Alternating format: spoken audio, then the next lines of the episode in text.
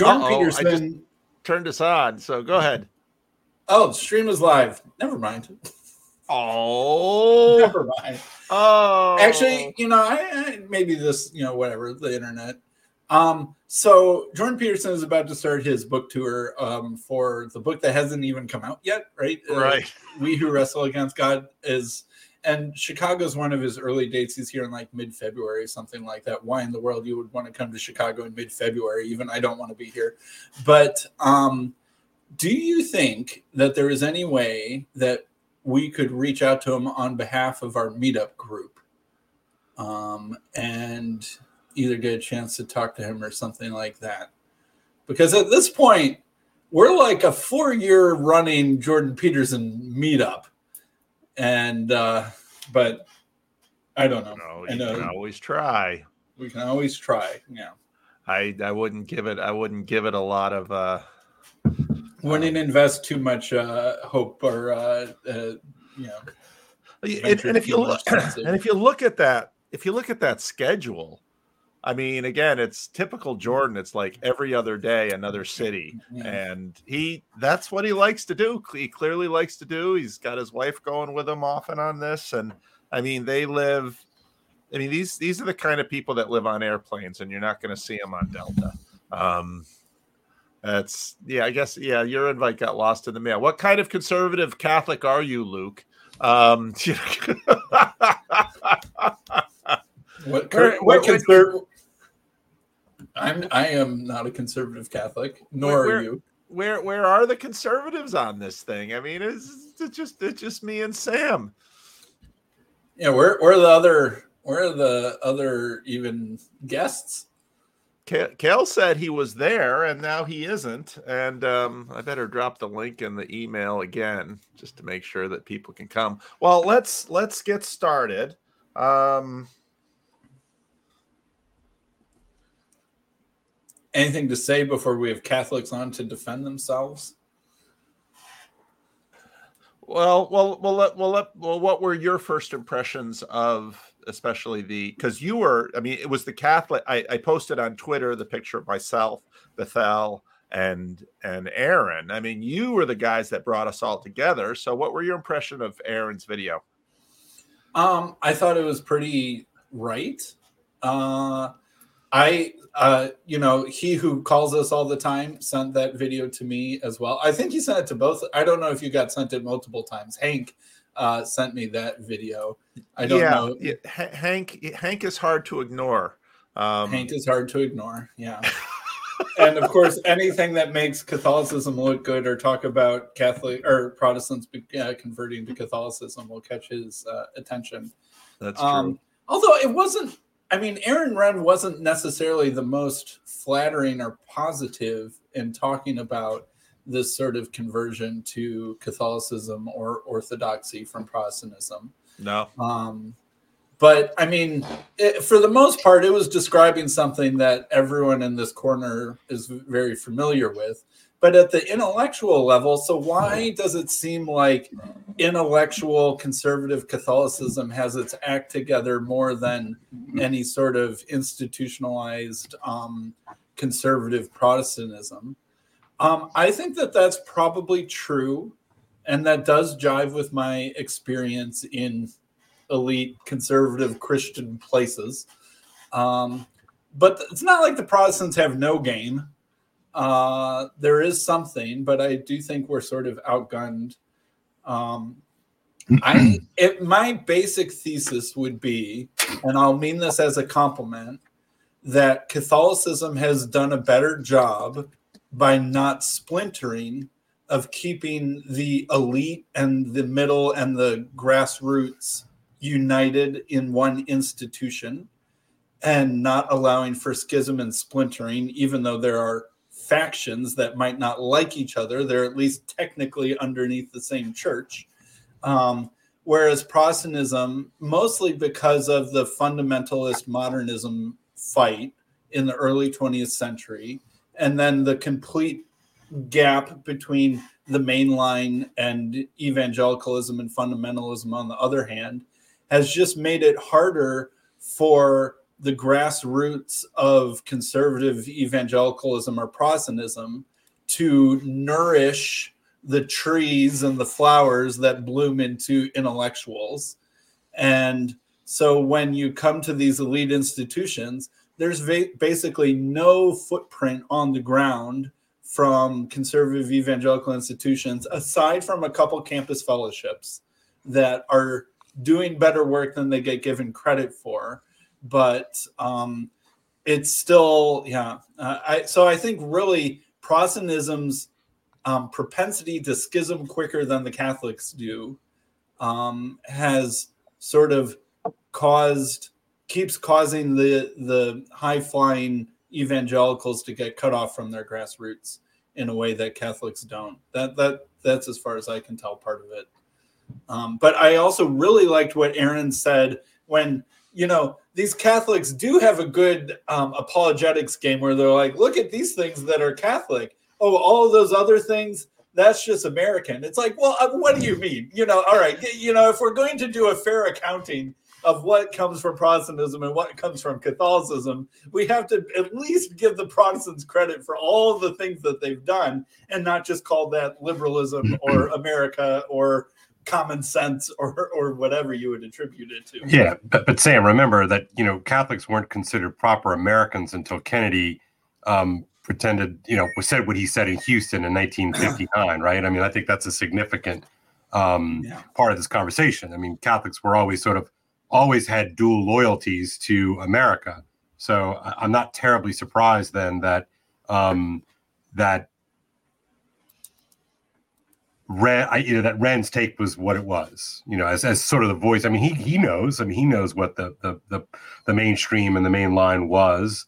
Um, I think Catholics did too. I think the the story of Catholicism since Kennedy has been uh, the desire to either the desire to act out the truth of that claim, right? That that that Catholics can be as as American as you know a Methodist, and and and and you know I have my own sort of take on why I think that that has probably been a bad Catholic play, um, but. Uh, you know, a, a, priest friend of mine um, and colleague has always said, you know, that never underestimate uh, the desire of um, of a Catholic and especially a Catholic clergyman to be accepted in the mainstream.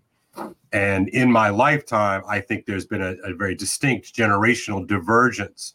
You know, if you look at sort of boomer prelates, boomer prelates very much wanted to be of the spirit of Vatican II and very much sort of in that John Courtney Murray esque vein of we can really be fully American too, right? Because if you call at the, the end of the 19th century, you know, Americanism was an explicitly named uh, heresy in in the Catholic Church, right? So then, so that in the mid-century with the Second Vatican Council, you know, there was this moment where no, we can be just as good, right? So the Boomer priests sort of drank that deeply, and and, and Boomer Catholics drank that very deeply. In my generation, you know, somewhere in the midst of the, you know, um, uh, uh, the the pontificate of John Paul II, you know, especially toward the latter half or the middle to the latter half of it, um, a lot of Gen X priests and people like me uh, realized that maybe the sort of the, the, the the play to the mainstream was going to come at the expense of Catholic identity.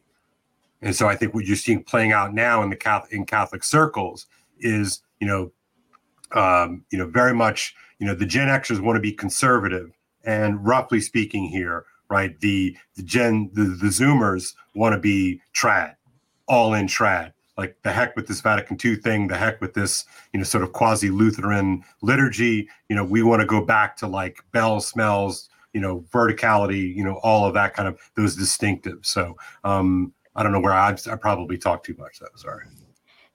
Well, well, I mean, yeah. If, if I can jump in, I hmm. I had a I had a student um, who was Catholic, and it was it wasn't a Catholic school, so he felt sort of lonely. He was kind of surrounded by uh, kind of very low Protestant kids. But he and I could always chat, you know, because I, I followed the stuff that he followed. Um, and he wasn't having a, like a crisis of faith or anything like that, but he was just very discouraged with all the, you know, like he would rant about guitar masses, you know, yeah. that Francis and this and that.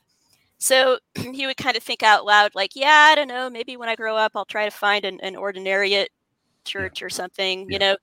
Um, and I just felt, yeah, I just felt bummed because you know here's this kid, you know, super bright, you know, like every, you know, every Catholic mama, you know, would would want to have a, a bright young Catholic kid like this, and the church is, you know, edging him out by doing stupid stuff, you know? yeah. Yeah, that's the sort of the acceleration. I mean, I, you can sort of look at the, the, decade of Francis's pontificate as a kind of accelerationist project to basically do a kind of radical A/B test between you know trad or not, right? So they sort of burrowing out this sort of this middle ground that I grew up in, which was kind of conservative. You know, there's these two schools of a post conciliar uh, theology. There's the Concilium school and the Ressourcement school, right? And the Concilium is basically progressive, and the Ressourcement is basically a kind of progressive retrieval of traditionalisms, right? It's, so it's not entirely neat, but basically, John Paul II, Benedict XVI were sort of um, conservative, progressive traditionalists, right? And and Francis has been sort of more in the line of John the Twenty Third, Paul the Sixth, as a kind of you know it's a new day. It's new springtime. You know, we're going to out with the old, and we're going to sort of Screw do a Latin thing. mass. Yeah, Everyone yeah, yeah. So, it. yeah, yeah, and so I think that's why American conservative Catholics, this this um, establishment that Paul you mentioned in the in the in your videos, you know, I think that's why they're so flat-footed in and uh, uh, unsure as to how to even comment on the Francis pontificate because it had been brought up in this school of John Paul II and Benedict XVI, which basically said that you know no, the proper interpretation of the Second Vatican Council is not rupture but continuity. Now you can play all kinds of games with those words rupture and continuity and good lord we could do that for, forever but it would bore everybody. But but that's basically it right? And so francis seems to be i mean very clearly i'm not even going to play dance games anymore but francis is very much of the the sort of the hermeneutics of disruption that vatican ii is a radically new thing right? There is not you know and and so you'll hear some lip service to continuity type things but ultimately by his appointments and by his projects he's clearly uh, wanting to do vatican ii for real I've seen people joke that he's the first Episcopalian pope. Yeah. yeah. yeah. Right. Well, and that's and you you'll hear both both trads and conservatives be like, look, you know, it, we're not really sure what Francis is doing. I mean, it looks to us like he's just doing, like you said, a kind of version of, um, you know, Anglicanism or something like that. Again, no offense to my Anglican friends. I mean, I, I have a tremendous amount of respect, but but that's really sort of been the thing, right? So they've looked at the liberalization, say, of the Presbyterians and the Methodists and the Episcopalians and everybody in this country, right, which spawned the original rift, right, with evangelicals away from the main line. You know, um, the Catholics are sort of sitting like, well, it they tried it like they really did they they, they really did give it a, a go and it doesn't seem to have worked so why do we think that we're going to sort of make this thing work? And oh, by the way, there's this thing called the deposit of faith that you you're kind of pretending doesn't exist anymore. So again, I'm not sure how accurate that is. I'm just sort of giving voice to sort of the the feeling of people who care about these sorts of things. Cale, um, I was going to ask if, if you read the novel Canticle for Leibowitz. Oh yeah, yeah, of course, yeah. Yeah, I um I was just talking to I introduced a, a young friend of mine to it for the first time. Where it's, it's very mm. that's that's a real boy. I wish I could read this again for the first time. Yeah, yeah, and, that's um, true. Uh, so so so just you know for people who aren't familiar, uh, it's it's a classic um, sort of dystopian Catholic novel, and uh, it's all about nuclear holocaust. So there's a nuclear holocaust which you know wipes civilization off the map and it has to be rebuilt. So the world is it's cycling through the new dark ages the new enlightenment and then the new futurism. Um, yeah it's funny you hear podcasters talking about speed running you know, using a video game motif, but Canticle Leibowitz is speed running Western Civ. Yeah. Right? After yeah, the yeah. apocalypse. It's yeah. it's absolutely fascinating. And the mm-hmm. the constant is this little monastery out in the desert of the American West. And it's just still there. Like no matter what happens, the monks are still doing their thing, preserving the flame of the church. Um, and it's an utterly tragic novel to read now because it's sort of built on this sort of platonic ideal of Catholic basedness. You know, it's it's just like it's all about what you want the Catholic Church to be, right? You know, like the the, the priests are fighting for uh, Catholic social teaching. You know, they're telling people not to kill themselves, even if they're suffering from radiation poisoning. They, you know, like, and then at, at the end, they go into outer space and they're going to preserve the church in space. So, uh, and like, there's a pope, and you just assume that this pope is like this rock solid conservative trad guy. Um, and so, but and, and, my young friend is not Catholic, but he said, "Man, I like I almost want to become Catholic now after after reading this, even though I'm a Baptist, because mm-hmm. you know the vibes, you know, it's mm-hmm. sacrament and all that stuff." Mm-hmm. But then you kind of stumble back out into the real world, and it's Francis, it's the guitar masses, it's James Martin, it's the synod right. and synodality. Right. That's right. Um, and, and there's it's like there is no unified church anymore. There's the pretense of unity but it's really just as all over the place as any Protestant denomination. Right. And I, and I think that's the dark night that a lot of conservatives and trads are kind of facing right now. And, I, and I'd be lying if I say that I'd include myself, right? That, you know, I, I sort of call it bulwarkism, you know, the, the kind of bulwarkism that, that made me fall back in love with the church after a kind of teenage rebellion against the church was that it was like the thing, like it was, uh, you know, uh, a, a, almost a kind of instantiation of a platonic form. And if I could just hew myself to it, then I could weather all of the inanities and the absurdities and the contradictions of modernity. And um, and so I think what you're seeing, Paul, you probably see a lot of this actually in this little corner.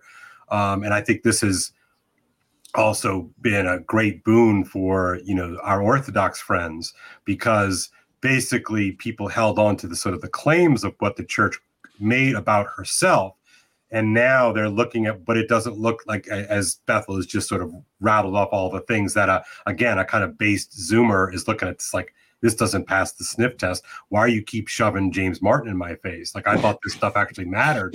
And then and so then they so like so okay, so then all of a sudden if if my ecclesiology is is blown up to, to smithereens and you know uh, this is just bad theologies all over the place. Why don't i just go find like a really great weird super like cosmic liturgy like oh i don't know eastern orthodoxy because i tried the latin mass and oh you know that got ripped away from me brutally by the way. Um you know and so i, I look i think that that is again I, I'm, I'm starting to realize that maybe nobody really believes in theology you know maybe really it is uh, you know you you brought up the vibe word bethel but i think that maybe vibes actually are the thing ultimately and we just sort of retrofit a theology to make sense out of it now the, the purpose of the stream isn't necessarily to host the uh the the particular miseries of the current yeah, sorry, sorry. state of civil war in American Catholicism, uh, which is a perennial war, it seems. But the part of part of how this came up is for me, we're in this moment where Rob Reiner, Phil Vischer, David France, Kristen Kobes Du Mez uh, all decide to get together to make a movie uh, to save America from Christianity, and um, and especially from dread Christian nationalists when then I'm watching the Renn the Renn video and it's like, oh, those sneaky Catholics. That's that's that's that's like the old Jesuit playbook, you know. Mm-hmm. And uh, here here everybody's pointing to you know everybody's pointing to all the um, the people on January 6th in the Washington Mall with crosses and and and Jesus stuff, and it's the Catholics behind the whole thing. well, and you know, I I, was going to comment. To to be fair, uh, so like you mentioned, the sneaky Catholics sneaking onto the Supreme Court, that kind of thing. Um, there there is also a ton of hate for those justices. I mean, like when Amy yeah. Coney Barrett was going yeah. through yeah. her hearings, uh, you saw, oh, there's the anti-Catholic yeah. prejudice coming out. So it will come out of the out of the woodworks um, whenever it's but it's a focus mostly of come discourse. from Catholics now because it's it's I, it was also occurred to me that Catholics are sort of like Muslims now. I mean, or or the don't don't make me look bad. I you know I go to Catholic church, but I'm not Amy Coney Barrett. Uh, right? Well, those those people aren't really Catholic. You know, they, Yeah, it, you know, it depends what you mean by really Catholic. You're I more love you so likely much. If you you so go much, to a Catholic church, you're more likely to meet someone like Right. that than you are to meet. I'm more Catholic than like those Amy. people. Right. I mean, do we want to talk about you know devout mm-hmm. Catholic Joe Biden? I mean, do we really want to descend I- into this? right, you know, know. right. So, but but I think what Bethel brings up is actually a good point. But Sam, I think your rebuttal is right. Is look, they go to a Catholic church. Like what? How, how am I supposed to parse these? Like, I, what, what kind of glasses should I wear so that I can filter out the real maybe and it's a little bit. You know, um, maybe Judaism could be Actually, an that's analogy interesting. That's because interesting. yeah, I mean, I think um, the, yeah, I, identity is really interesting. I think there's a tendency for people to say, "Oh, well, yeah, I'm Catholic," in a little bit the Right, same right. way people say, "Oh, well, yeah, I'm Almost- Jewish." You know? Right. It's almost. I was just going to say there's an ethnic uh, overlay. Absolutely. Yes, Abs- yes. Which, which And- again, converts are like completely, you know. And so for me, it's weird because you know I'm half Jewish, right? So it's it's you, you know, so like Zeldin's a On your Jewish mom's name, side or your dad's side? my dad's side. So I Oh, don't, I know it doesn't count, but Yeah, um, yeah. uh, but but at any rate, you know, and and that was very much part of our identity, like the extended Zeldin family in Louisiana, like we were Jewish. Nobody ever went to nobody ever darkened synagogue, right? I mean, but we were we were Jewish, very much in the way that you see Eric and uh, Brett talk about it. You know, more Eric than Brett, to be fair, right? But it- you know, so it was like you know nobody like believes in any of this stuff, but like this is what we are. And so you know, so like my dad when he converted to Catholicism uh, after he married my mom and after my brother, my older brother, was born. Um, that was like a you know dark sheep of the family moment. Like they never treated him the same way Mm. um, because you know he he he was a traitor, right, to to tribe. And so so for me as a kind of half Catholic, you know whatever you know you want to call that, you know the, the this sort of this ethnic overlay has always made no sense to me because I was already kind of like a, a mutt anyway. I mean, Well, you know, try leaving the Catholic Church. thing. Try No, and, and see how your relatives treat you, including your own parents, after you left the Catholic Church. Uh, it- you know, there is Yeah. that same sort of uh, ethnic bristling of the against the apostates who dare, you know, suggest leaving. But I think it, you know, it's similar to what Paul's experiencing in the CRC. Mhm. There are the ethnic Dutch people who feel like this Mhm. is their birthright Mhm. and that their identity within the church trumps whatever propositions we think we're actually going to come down on at the end of the day. well, Like, well, well, let's Sam, be real, that's deeper than the propositions. And Even there are they burned the way, way. Way more Catholics who think that way than there are Right. Dutch And- and- CRC people. and in this summer we all saw that you know with the with the clip that that that Paul brought out an extended clip in which the the the the female pastor gets up and says you know is there a place you know is there a place for my gay son who was that Paul was there a place for my gay son in our church you know It doesn't even have to be just a, just a son who can't abide being in a church that would Right, right. gays. That's right. That's right. You know, like that. That is a you know, again, it, it's like you're not making a theological argument. Actually, you know, it, it- it's a, it's a, it's just weird. I don't know. You know what I'm saying, Paul? It's like it's a, it's a, it's a version of that. That you, you know, you're not making a confessional, even though it's saying my my son can't abide to be in a church who would suggest that sex matters, right? Um, but. In, but it's a family. I don't know. It's it's it's it's Well, complicated. yeah, it's not it's like just how, how could you tell those sorts of people that they aren't Catholic, right? They're like, what the heck are you talking about? You Well, know, right. My So- so- ancestors have been Catholic since pa- St. Patrick scared away the snakes. Right, you know, right. So, uh, uh, like, how dare you? At The, some the level, problem is the no problem matter is though what that we believe or what we do or how we behave, Yeah.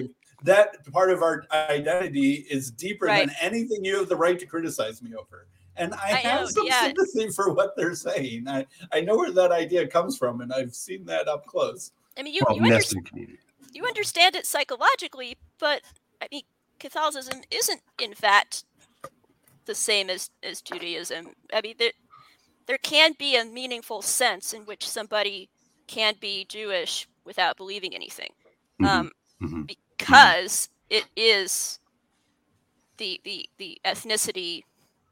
There's there's there's an ethnic thing going on there that there really isn't. And, and just saying, well, my family are all Irish or whatever. I mean, that's not the same thing, you know.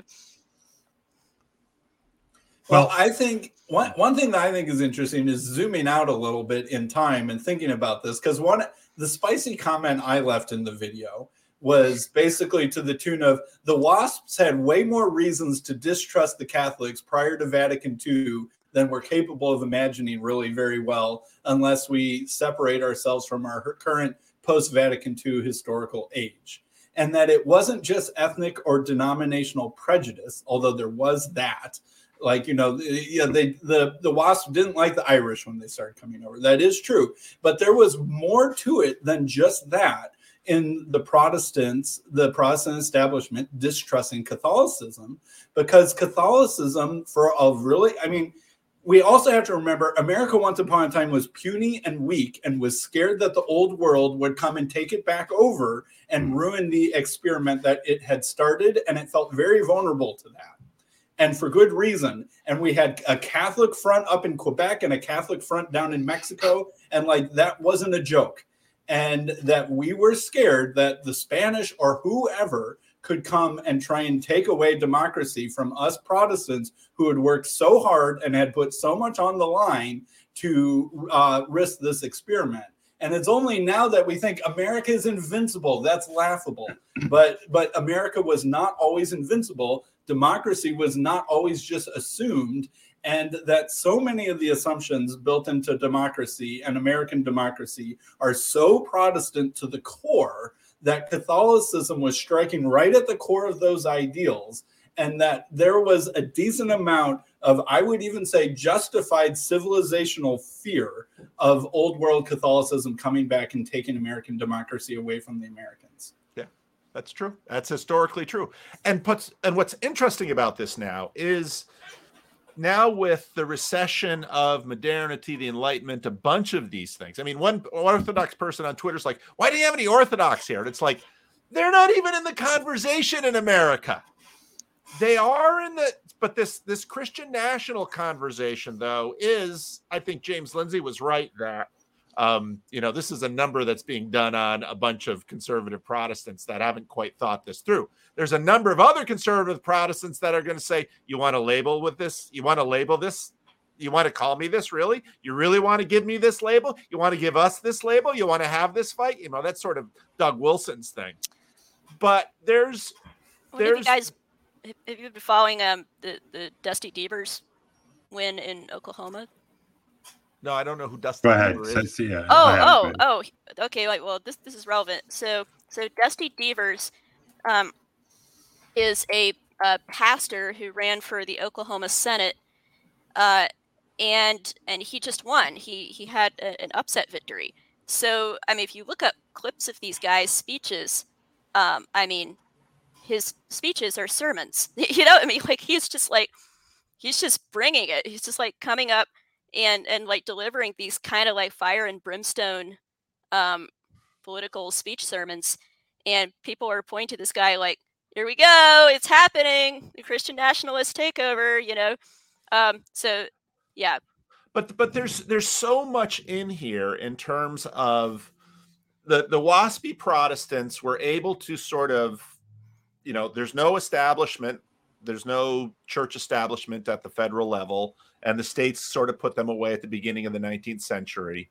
But the, I mean, the Protestants were able to sort of say, we're just going to do a lot of winking because we really do all have the same culture and we really do all have the same goals, at least close enough. And we can fight about the details. But when it's all said and done, this is sort of our platform and our program. And it's, you know, in the middle of the 20th century, it, it's so funny listening to uh, Steven Pinker laud the Universal Declaration of Human Rights. Yeah, and I'm just thinking, yeah. Well, you know, it struck me. Those yeah, waspy yeah. Protestants, they smuggled that sucker hard. well, it's so shocking to me. I was I was listening to that on the car. I had to drive some students up uh, up to Boston for the break today for the to the airport, and I was listening to you, Paul, and I I am I am amazed at how much of a straw man history those guys have to have to make the kind of claims that they make about well now we like you know we, we believe we should think about our problems and apply thinking to our problems and you just go good lord do you know the straw man that you have created for like the entire history of humankind? And you're going to say that this was sort of like burped out in the last like half second of human time? I'm just amazing. Just amazing. So, but but we're at this moment now where okay, the wasps uh, they went from lions to foxes, and right. you know, and and I, I'm listening to the rest of his history, the Bay of Pigs.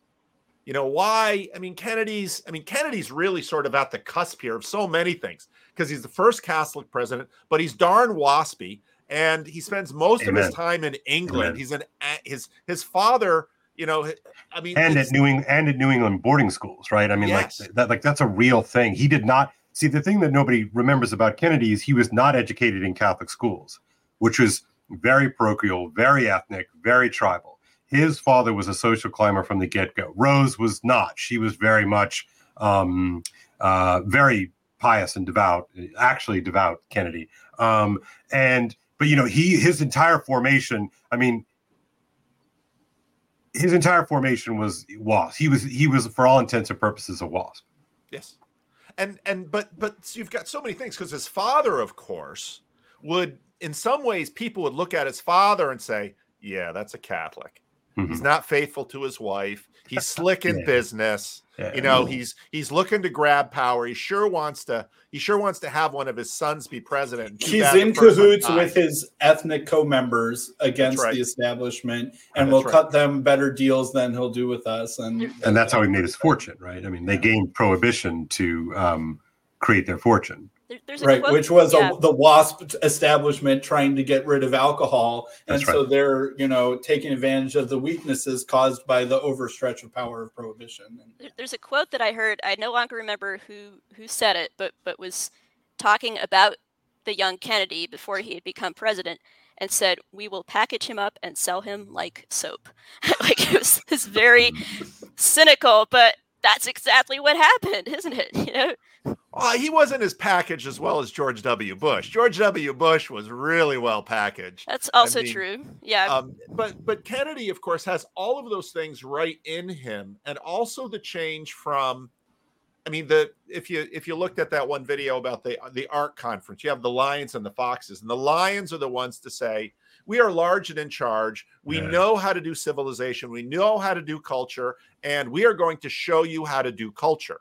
And in some ways, the Orthodox, the Catholics, and then these waspy Protestants could play the role of the lion. And then in the counterculture, you have this movement, this transformation into foxes, where it's very much the therapeutic, but it is also, you know, it, it is this different kind of control where it's not, you know, you're going to do it our way or we're going to marginalize you and put you in jail. No, it's much more Gavin Newsom where I mean Gavin Newsom is the whitest dude in town. I mean, look at him and his wife and his kids. They are they they are as they are as privileged white as you're ever going to find but you wrap yourself in this cloak of multiculturalism and all of this wokish stuff and it's like oh that's Justin Trudeau that's that's, that's Trudeau that's the genius yeah. Fox move no, that's right. That's right. We're not even Canada isn't even a nation. We're just a movement of diverse people from around the world who are trying to love the planet as best we can. Shut the hell up, you truckers. I mean, I mean, this is Here's the a picture this, of me in an Indian costume for me. That's right. well, so, Paul, Paul, can I just ask? So, so how are you making sense of this in the context of this movie, this Rob Reiner movie featuring all of our favorite evangelical um, main, you know, uh, stars. Like, well, the well evangelicals for a long time, and I'll have I've certainly done this plenty in my own life. In many ways, evangelicals have tried to be the least offensive foxes on the block. You know, Christianity isn't a religion; it's a relationship. Relationship, yeah, yeah. And we don't we're really not, we're have, not fundamentalist. We're evangelical, right? Right. right, yeah. right, we, we, don't really right. have a church. We're just you know, we're just we having have a an movie estuary. Theater. Yeah, yeah, with, we're in a movie theater, and we're with a we're, concert and a message and a TED that's talk. right. That's right. A concert and a TED talk. That's right. And we'll we'll play whatever movie you, music you like. We'll put Jesus in it. Yeah. And um, but and of we'll, course, that's the packaging of that's a certain packaging of Jesus too. Jesus is the nicest guy you'd ever want to meet. And um, and Jesus wouldn't be mean. I mean, that is the Jesus that is out there in terms of when people look at the church say they're not like Jesus, they're mean. It's like, yeah, you haven't really read that yeah, gospel yeah, yeah. book too much when Jesus talks about things like whitewashed tombs and mm-hmm. um, yeah, yeah. But you see, Paul, Jesus was speaking to the super conservative Pharisees, right? right? right. So. Uh, that kind of stuff is okay. That's what we're doing because we're also talking to the super conservative Pharisees. So we're really we're just like Jesus the so Jewish when, nationalists, yeah, right. Yeah. So then when the UnHerd, the Jewish nationalists. So then when the UnHerd guy, the, the UnHerd people go to San Francisco and are looking around at San Francisco, and they go to the city council person, and he's still trying to defund the police, and it's like, whoa, that's a, that's a that's a bold move, buddy. When basically the businesses are leaving your city and you're watching what's happening in these American West Coast cities, and so and so now you've got you know now you've got a very interesting moment where you've got a very interesting alignment of of the lions or the would-be lions. The orthodox even though they're not players on the american political scene at all. The catholics who are sort of yeah um you know are are they the brains behind the scene? Are they the ones holding the strings? The evangelicals that are the ones out there in the street you know catching crap for being dread christian nationalists but but we are at the moment where there's this, you know, and Ayaan Hirsi Ali has pointed this out for you know more than most people because she comes and says, why don't you Westerners preserve this whole the stuff that I came for, the stuff that put you on top of the heap in the world, mm-hmm. and it's like, and so then of course Jacob is always you know yelling at me to be a lion basically, and it's like. Mm-hmm yeah, but you got to understand there's also something to this Fox strategy that has really, in many ways, won. There's there's something else going on in that trailer, um, which it, there, there's a very strong racial element to this. Um, so you mean no, notice the voices that they're propping up as the good voices, right? These are black voices, um, liberal black voices, and I mean the one guy uh, if, if you look him up, I'm sorry, I'm blanking on his name. He's he's the guy. I think he he gets the last line. Um, but this is a guy who will show up at political rallies in his, you know, priestly vestments. Vestments, right? You know, and I mean, if you want to talk about Christian nationalism, go to the black church. Yeah, yeah like yeah. You know, yeah, it's unreal. It's unreal. Yeah, like listen listen to the way they're fusing, you know, the, the political with with the spiritual right from the pulpit right from the you know the political.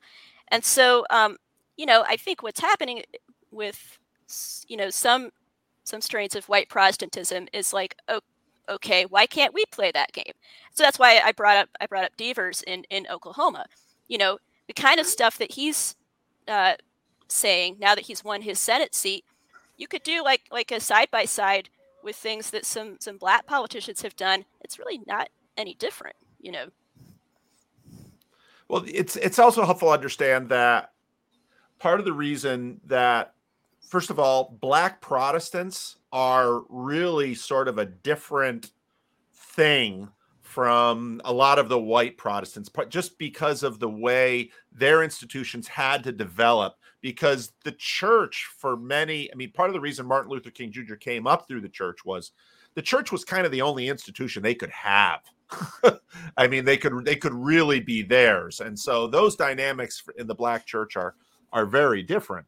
And um but the but the the inter the the little spat you know the hilarious thing to me is is that you get this you get this book jesus and john wayne and this long lit- litany of oh these these horrible these horrible christians that have their their politics and religions all mixed up together and it's like everybody's politics and religion are connected in some ways. It's just the different nuances of the connection. And so now we come to a point in time where the the the wasps can you know it's sort of Girardian where um, the scapegoat doesn't work anymore. And so the sort of waspy trick doesn't work anymore.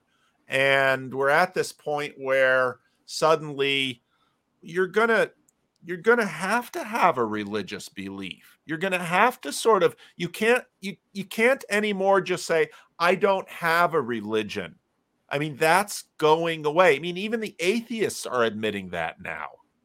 Maybe you know, even maybe even especially admitting it now, which is yes. really fascinating to me as an observer. Right. So suddenly I, we're, we're at this moment where which in many ways we've been trying to avoid since the 30 years war where we're no longer going to fight over um, metaphysics right yeah yeah so yeah so i was thinking you were talking about this and and i, I wrote myself a note on the drive um, you know that that that whole game was an attempt to solve for violence right and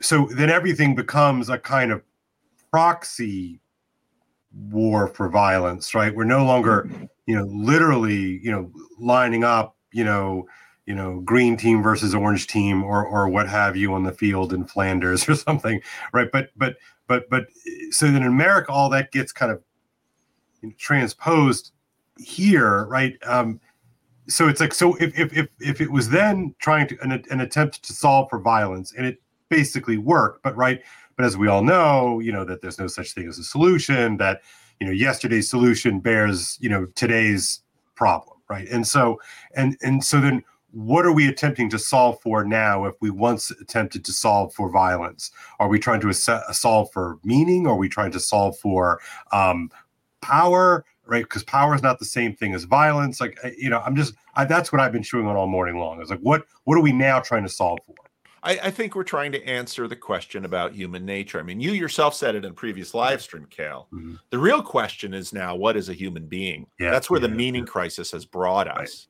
Right, right, right, And and that's why you're winding up with religious answers because that is the level of analysis where you answer that question, what am I? Right. And what was it, the Peter Thiel video you were doing uh, the other day with Millerman? You know, you were saying that that that they put the question because it was just too hot, right? They put the question of what does it mean to be a human being on the side burner. Interesting, of course, because then it births the 20th century in which it turns out that you know if if, if you're not going to insist that there's a shame, shared human nature that we have to fight over, then we'll just blank blank out whole swaths of people that we don't care for, right? Because if there's no shared human nature, so yeah, no, I think that's. um I just are we so are we still in that or is this a different phase? Well, the meaning. The... Go ahead, Sam. I, I, it's all Unitarianism's fault. Uh, Ooh, I love it. Is what, what I'll say.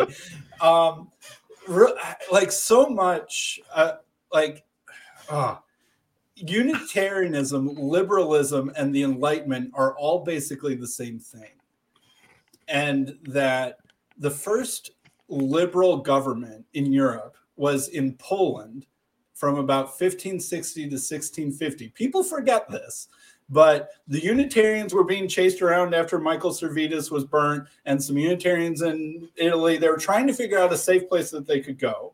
They went to Poland because they found, some sympathetic princes, and there was a Unitarian not anti theocracy in Poland for a while that says, How about we don't fight each other? How about we don't kill each other over theology? How about we don't do the thing where the prince just gets to decide what religion everyone underneath him is in this new post uh, Protestant Reformation thing?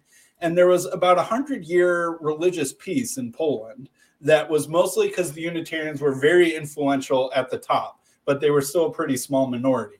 So if you're a small minority who thinks that other kinds of Christians are fine, just mistaken, but knows that the other Christians will kill you if they get the chance and they have the power, mm-hmm. what sort of government do you build? You don't build your own theocracy because that will turn the people against you. You build a liberal government and you try and instill the value of toleration and pluralism on broader Christian assumptions. Okay, Sweden invaded Poland. The Catholics rise up, retake over Poland. The Unitarians have to run to England who and they run to John Locke's house basically. And John Locke loved the Polish uh, immigrants from the unit, the escaping Polish Unitarian immigrants. He's like, "Oh, what kind of government did you have? That's fascinating. I didn't know about that. Let me philosophize about this for a little bit and write some books." and then okay then the unitarians escape over to north america thomas jefferson john adams etc are reading them you know soaking up as much john locke as they can get and that is where unitarianism and liberalism and the enlightenment are all basically the same thing liberalism is unitarian political theology is really what it is and Wow. that That's interesting. Yeah. Wow. and what I think happened is that Unitarianism takes over Harvard in like the 1810s or something like that. right. And then from there it keeps spreading. And what the what the deal that Unitarianism made with the devil at this point in time was like we will open ourselves up to new discovery, to new ideas and new learning on the faith that this will go in a good direction and that we will even sacrifice in some sense the identity that we are now to be transformed into the identity of wherever this path of progress and enlightenment is headed who knows where in exchange for the fact that we get to control the reins of this horse we don't know where the horse is going but we get the reins and it's going to be here from boston You're better on being the rain side than in front where the, there's all the trampling going on. And I, what I think is happening is that really is the trajectory of American theology and stuff like that, is wherever Boston basically decided to go from there. And what's interesting is like the stuff that's going on at Harvard now is like the end of that. It's like come to some logical conclusion where it was so self emptying, so tolerant, so willing to take in things from outside itself that eventually, and for a while, that gave it so much power. Because if you can take things from outside of yourself without losing yourself, you can gain the power from the outside. And America is nothing if not the thing that is incredibly good at strengthening itself by gaining power from taking things from uh, the outside. But it has finally come to the place where it like ate its own tail and is killing itself. And I think that's really what's happening is that the Unitarian bargain with the devil that happened sometime in Cambridge in the 18, early 1800s has played itself out, and we still don't really know what's going to come next after that. Anyway, that that's that's my says the says we- the Sam Adams the Unitarian. So we have to Yeah. kill Sam as our scapegoat, and the world will be better. He's it's like it's Jonah. He's telling us to throw him off the ship. That's right. So, or so, maybe I mean- only a Unitarian can fix it. I don't know. One of the two.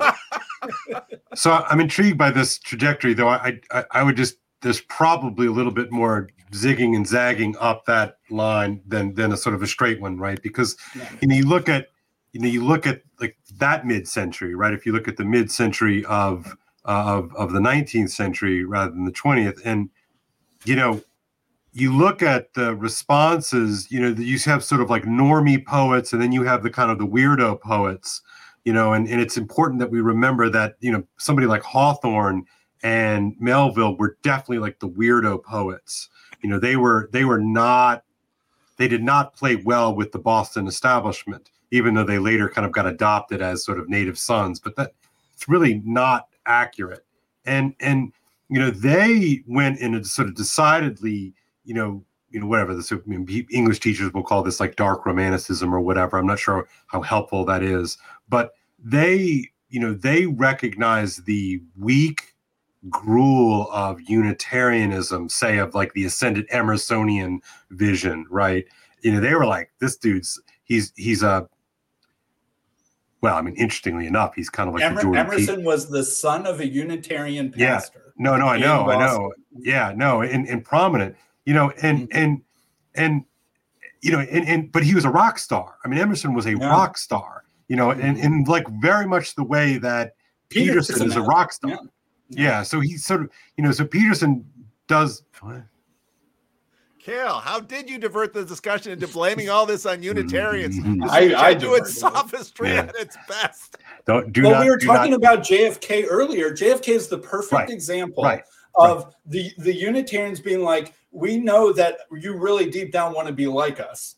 So Right. in exchange for you becoming like us, we'll let you in and you get to be powerful, but you have to change who you are to become compatible with our thing. And Yeah. that is like a symbol of what what I would call the denominationalization of Catholicism, where instead of being a civilizational threat to American democracy, it becomes a Christian denomina- denomination that is propping up democracy instead of threatening it and gets to be another church on the city square next to all the Right. other ones. Right. Well, I, I guess you know if you look at those guys, if you could, if you trace those family lines, you know, like I, I, I don't think I'm wrong. With I think um, Hawthorne's daughter converts to Catholicism in like the late 1860s, 70s, like post Civil War. Like, and it, there's this interesting way in which the, these these early Americans who sort of became wealthy um, in the Boston area, you know, they they sent their kid, they started sending their kids to Europe, right? Uh, which again, if you would have told the um, you know the, the you know the Puritans of the Mayflower. Uh, uh, you know, yeah, you know, you, you're, you know, your descendants are going to come, become wealthy and go back to Europe and look at all the churches and and and and, and you know, be impressed. And anyway, they would they would send their kids to Europe, right, um, for culture, right? You know, to get them some culture. It's very similar to the way that we send kids, you know, for college, you know, a year abroad or what have you. And what is interesting is that you know then then the American establishment kind of breaks sort of two ways. They kind of lean into sort of post Unitarian liberalism, or they become kind of like weird and sort of crypto Catholic. Um, it's a it's a it's a really fascinating um, move. It's almost like those are your choices, right? In, in this sort of uh, and I hate I hate to sort of be overly simplistic, but but there's something you know missing um, that they see in Europe, um, even if they don't have any access to it because it's not their it's no longer their their tribe it's no longer their people you know so like the entire you know body of work of somebody like henry james is all about like the american girl encountering you know the the cynical european man right and it sort of becomes this sort of this super um uh, you know uh, allegory of of you know new world um feminine and old world masculine and the kind of you know decadence that ensues and you know anyway something like that but it's um sorry, I lost my train of thought. Uh, Sorry. Well, um, another thought I had about Europe, Yeah, maybe yeah. this, maybe this is sort of going in a different direction, but I mean, Europe is also considered to be so the seat of higher criticism in the 19th century. But German, right? It's it, German's so different, you know, Yeah. versus the Italian thing. And Harvard right? was a close follower on the, the higher Okay. criticism. Yeah. because yeah, I mean, because well, that was what I got out of the book that you made me read, Paul. One of the uh, what's his name, the Orange Book, um, higher ed, American higher ed. Your your your historian guy that you always like, oh, oh, oh, George Marston. Marsden. Yeah, Marsden. I mean, Secularization of the, basically, you know, every mainline Protestant uh, minister went to Germany to learn how to be Hegelian, uh, and and part of that that that whole movement. Uh, that was And really news to Schleier, me. Schleiermacher too. Yeah, yeah, Uh, that, that was really news to me. Yeah, I'm using Hegel as shorthand, but you're right. Sorry, you know, uh, but that was really news to me because I, you know, that is not like the, the sort of the Catholic um, genealogy. You know, like that's a, that's definitely a Protestant thing that I did not understand until reading that Marsden book. When my dad was uh, a grad student in philosophy in Vanderbilt, this would have been, let's see, my dad was born in 65. So this would have been early, yeah, Early '80s. yeah, er- uh, early 90s because he So sorry. Yeah. Yeah, yeah, yeah. Um, so Heidegger was all the rage. yeah Um, Yep. And he he tells a story on himself that like one one day he was walking past the lounge and he heard some girls gabbling about about Heidegger, um, and then they were also talking smack about Descartes at the same time. And my dad was a big Descartes stan, and so like he Funny. saw red. It just like lit into these these Heidegger fangirls. So so anyway, um, but yeah, I mean the the continental philosophy then very much got transported to to the states, and so now you know when you talk about philosophy, you really have to get specifically where are we talking about? Are we talking about the analytical strain or the continental strain? Um, Paul, you posed the the point that I think people got a little upset about about this, uh, and I if, if I think Nate kind of got upset with you, not upset, but that's being silly. But anyway, Nate pushed back and Hopefully, said, Nate Nate will come on a little later. He couldn't come on and right away. yeah, he you know, you were saying that. later. Oh, you know, you go to DC and you see all of this Catholic infrastructure, and I, I'm wondering if you could sort of sort of reset the deck for us on that one, and you know, um, maybe that might help part of this conversation. Well, I, I, you know, so I, I put it. Bethel sent out a a, a piece from Ad Fontes. It's a good piece. Yeah, it is a good piece, and so Nate Nate basically said, "Oh, that was true in 1992," but I don't think so. There is. I was having a conversation. Who was I talking to? It wasn't online. Um, with someone about that. There is something to what Sam before you two jumped on, where Sam and I sort of started. There is something to the effect of keeping keeping everything within an institution that strengthens things. Now, I was talking to Hank about this. Um, so it's funny evangelicalism is like a network. It's you know it's it's intended to be more like the internet. It's sort of you don't have to go to the same church you don't have to agree on baptism you don't have to i mean almost you don't even have to agree on the trinity. Um and so evangelicalism is sort of this network that everyone can sort of come into. All you need is an IP address and you can participate in it. You know, Catholicism is a different thing. It's within an institution. The Christian Reformed Church, I think, tried in the middle of the 20th century when the Calvin philosophy department was at its heyday, when it had Mouw and Wolterstorff and Plantinga and Marsden was teaching there. I mean, Calvin in the 60s and 70s tried to sort of we're we're going to do what the Catholics do and we're going to do it in house. Mm-hmm. But then of course, Plantinga goes to Notre Dame. Right, right. Marsden, he would spend some time at Notre Dame, but you know, and and they all go out to the bigger places. Mouw becomes president of Fuller, and and you basically have the sense that in in, in Southern California. Yeah, yeah. Mouw was wow, president of Fuller. really interesting. I didn't well, know Mouw, that's really interesting. Mouw you know, Mouw, if you listen to Mouw, Chad would love Mouw, you know, went through AA, um, you know, gained sobriety, um, also has ministerial credentials. Richard Mouw's a super interesting guy. We wanted to have him in uh, in Chino, but he had a uh, he had a conflicting. That would have been a fascinating thing to have Mouw with Vervaeke and Pageau.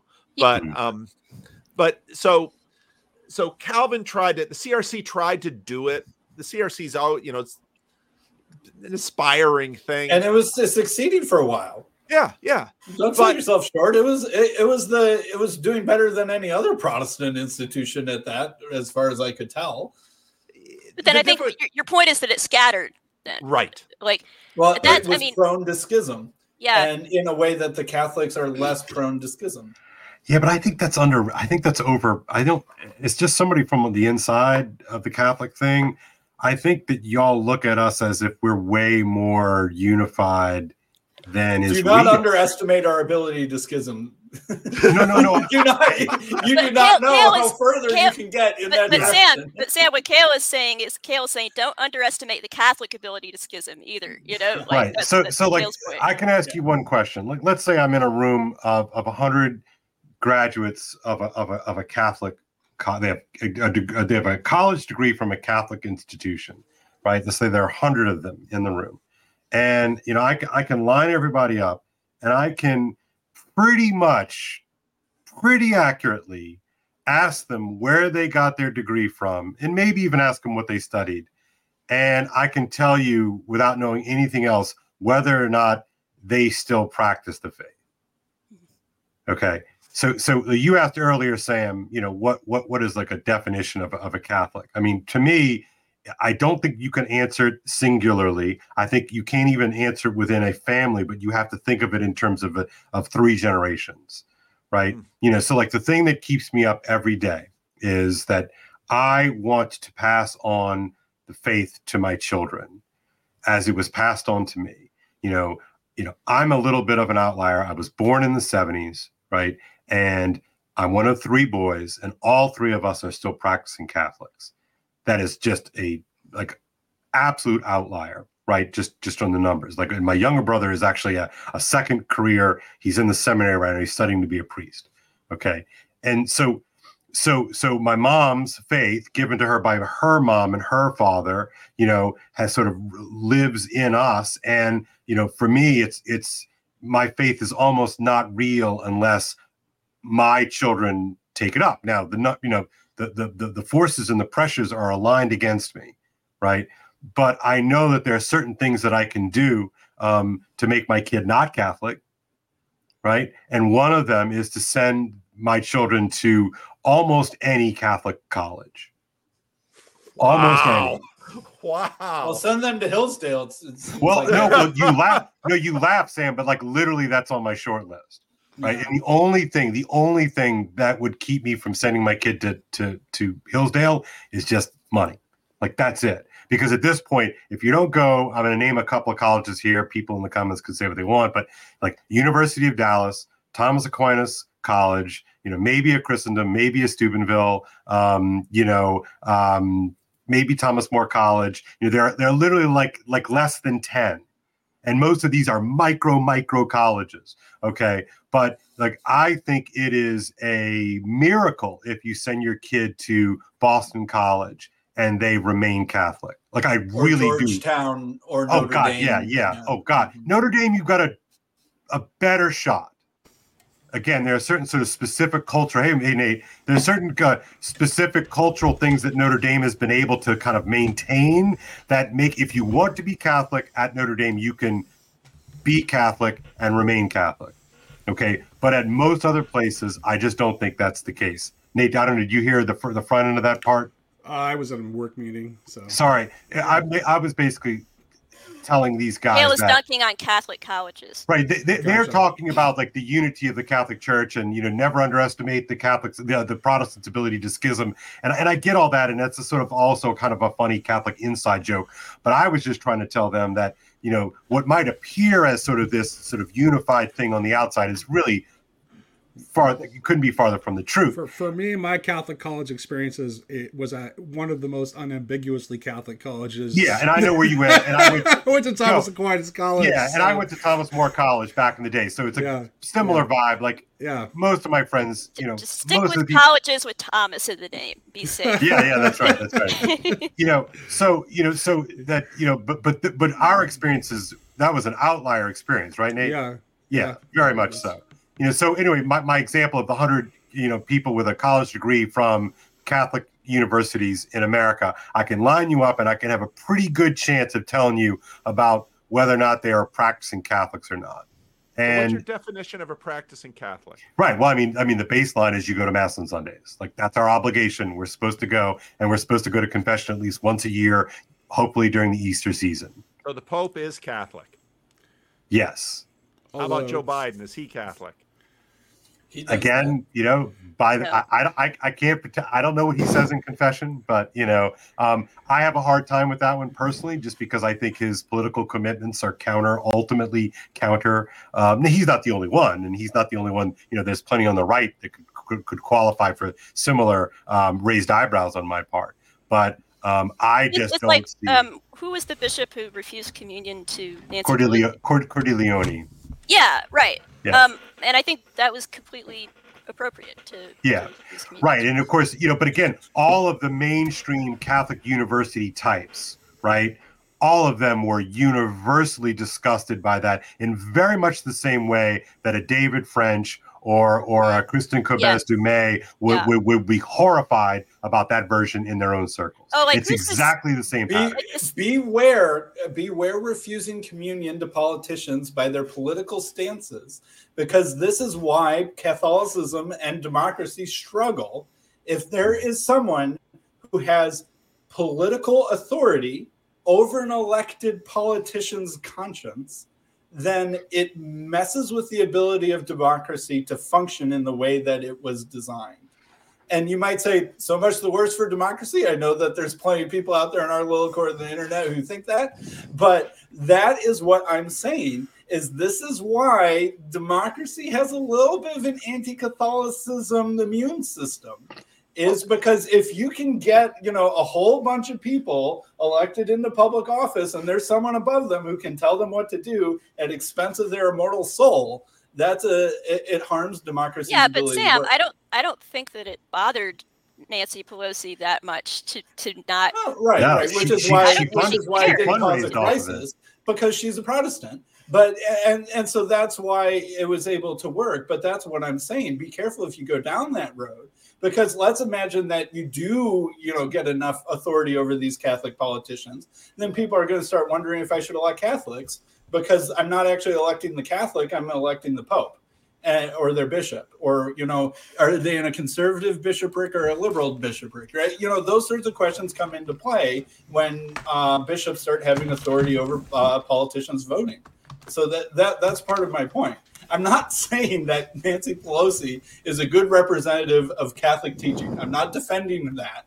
But what I'm saying is the ecclesiology and the political stuff will get complicated if those things get too intertwined. Well, I mean, I, am I'm, I'm a Protestant, and I mean, if she were a Protestant, I, I don't think she should take communion either. So, to me, I don't think this is limited to Catholicism.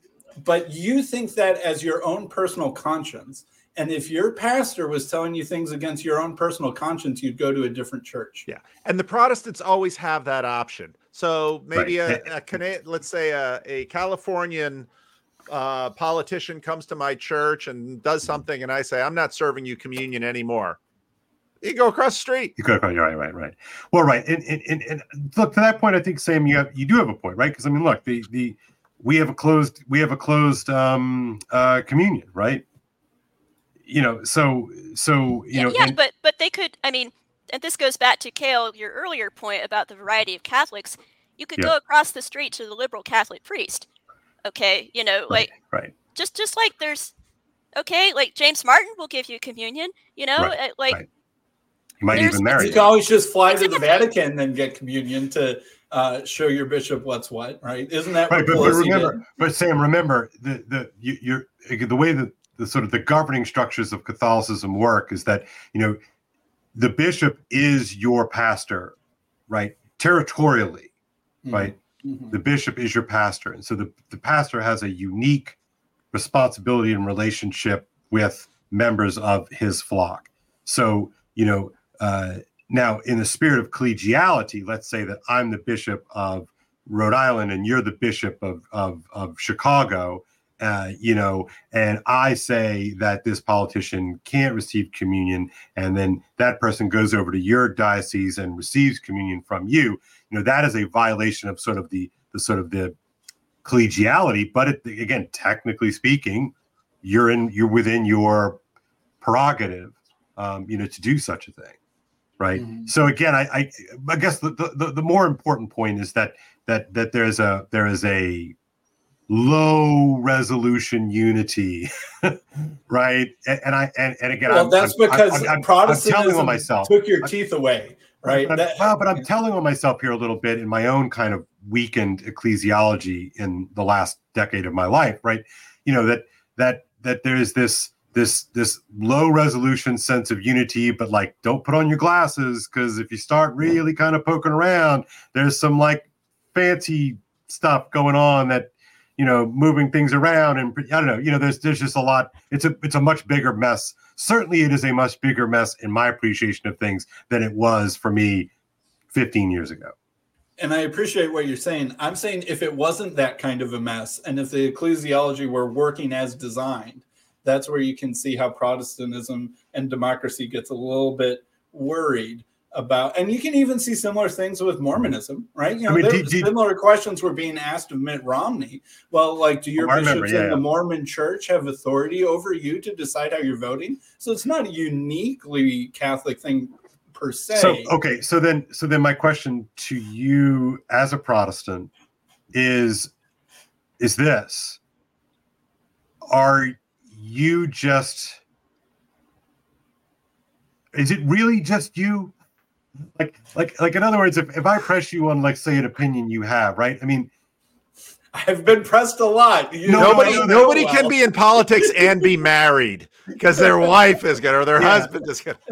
Right. Well, well, that that's kind of what I'm getting at, Paul. Right. Like I feel, and maybe this is just a phenomenological argument, but I feel that there's always somebody who catches our conscience, who acts as our backstop right? And and i feel like i'm allowed a certain amount of honesty in that because i can just say well you know the pope is the guarantor of orthodoxy blah blah blah all that sort of stuff. You know so if like i really press you like what is your guarantor of orthodoxy as a protestant man the Bible and my conscience is sort of the classical biblical answer. But I or Protestant answer. But I mean, but I- you could drive a Mack truck through that, though. I, I know, and I, and what I'm Yeah. saying is, is I'm sort of almost over exaggerating the Protestant stance to show that I yeah. think there are things about it that are starting to crumble and not work anymore because of. I agree with the criticisms that you're you're pointing at. I mean, because don't you always think that it is a person, though? Like, I know you guys, the person of Jesus. I, again, yeah, mm-hmm. okay, but like, I feel like there's always there's a person who like holds that part of your conscience, and maybe I'm making a much larger question or point than just about me and the Pope say, but like, like, is it my wife? You, you know, is it is it is it my my brother? Is it my mom? Like, I I feel like you know, we, you know, you talk about the two little guys who sort of hang out on your shoulders, you know, like, like we say it's our conscience, but like, it, really, I, I maybe I just don't. Mhm. Maybe I believe that there's always a person um, behind this thing we call conscience. But now let's let's and I Sorry. think Kale Kale drives us into this space where we've got Steve. So Steve, your friend Skojec. Skojec, Skojec, Skojec. So, yeah. you know steve deconstructed left the catholic church i mean he couldn't couldn't take it anymore so it's funny we had the Aaron Renn thing that's like why are everybody becoming catholic well and also orthodox but you know it was it was quite interesting when i watched the the guy the harvest guy who was saying yeah you know orthodoxy is gaining people through the Pageau peterson is gaining that but overall their population they're losing population Yeah, yeah. and you know the catholics have some of those same dynamics and and we are in a place where i think this is very much the meaning crisis where your question Kale where is there a there where do we come from is there anything under there or did did mike pence really not eat with women because his wife was insecure i mean there i Mhm. said it uh, i don't know if that's the case or not i've got no inside information with respect to mike pence but Mhm, mhm. um, and that sort of, I think, lean puts us into this. You know, I'm gonna. People are saying, you know, oh, poor Bethel can't get a word in edgewise, and I'm thinking, do you really know Bethel? do, you, do you really think if she wants to talk, she's not gonna talk? That's Yeah, funny. Little little Bethel sitting by the side. yeah. Um, Or, Can we say that the- about our right now? someone said someone mentioned that, but this sort of leads me kind of the Bethel talks when she has something to say. That- that's right.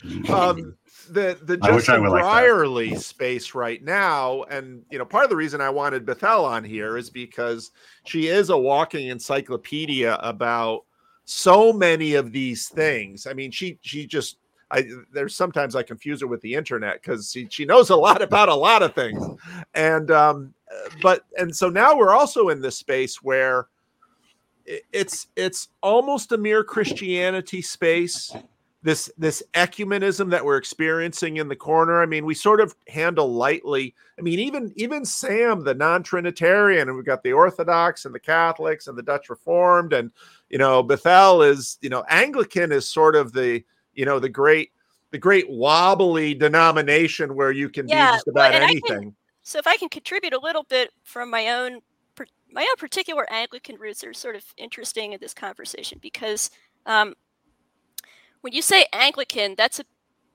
that, that's vague. You really have to kind of get specific and go, okay, well, what kind of Anglican, Yeah, like where and when.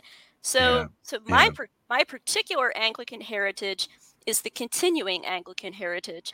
This was a breakaway uh, denomination from the main line in the 70s. Um, they they didn't like women's ordination. They they could sort of read the tea leaves and, and see that the main line was sinking leftward. Um, and so then they they broke away. They started this continuing Anglican Anglo-Catholic Church. So that was when the my childhood parish was founded.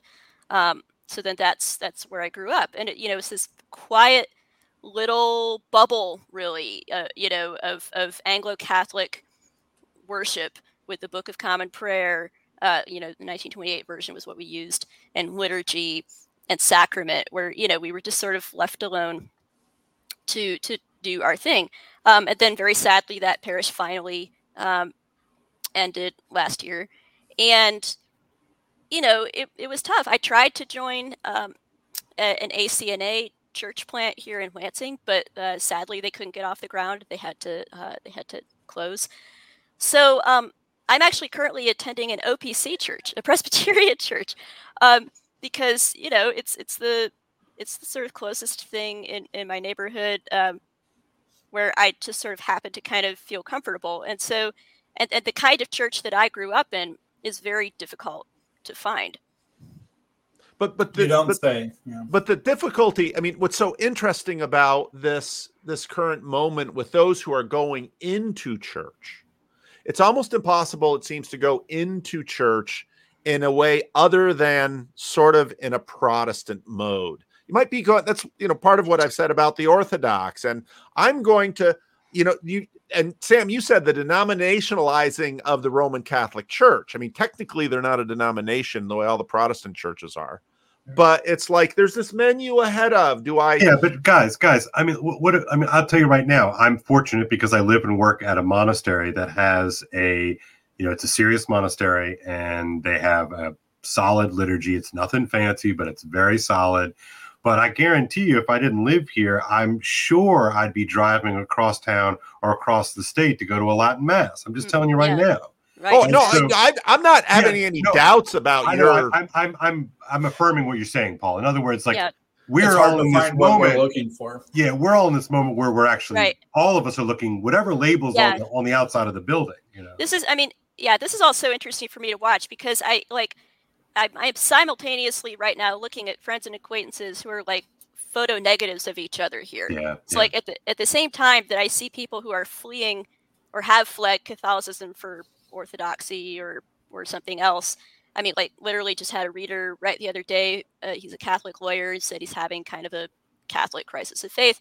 Um, but at the same time, I've got these Protestant friends, this very energetic young evangelical couple, and they're becoming Catholic, you know, because they're like, they want to be based in trad. They want to be cool. Right. They're, you know, right. um, so I'm in a position where I can sort of wave at everybody and, and wish everyone well where they land because I, you know, in spirit, I'm I'm very Lewisian. I have this kind of ecumenical big tent. Yeah. Can't we all just get along to save babies? Kind of, uh, you know, political view of things.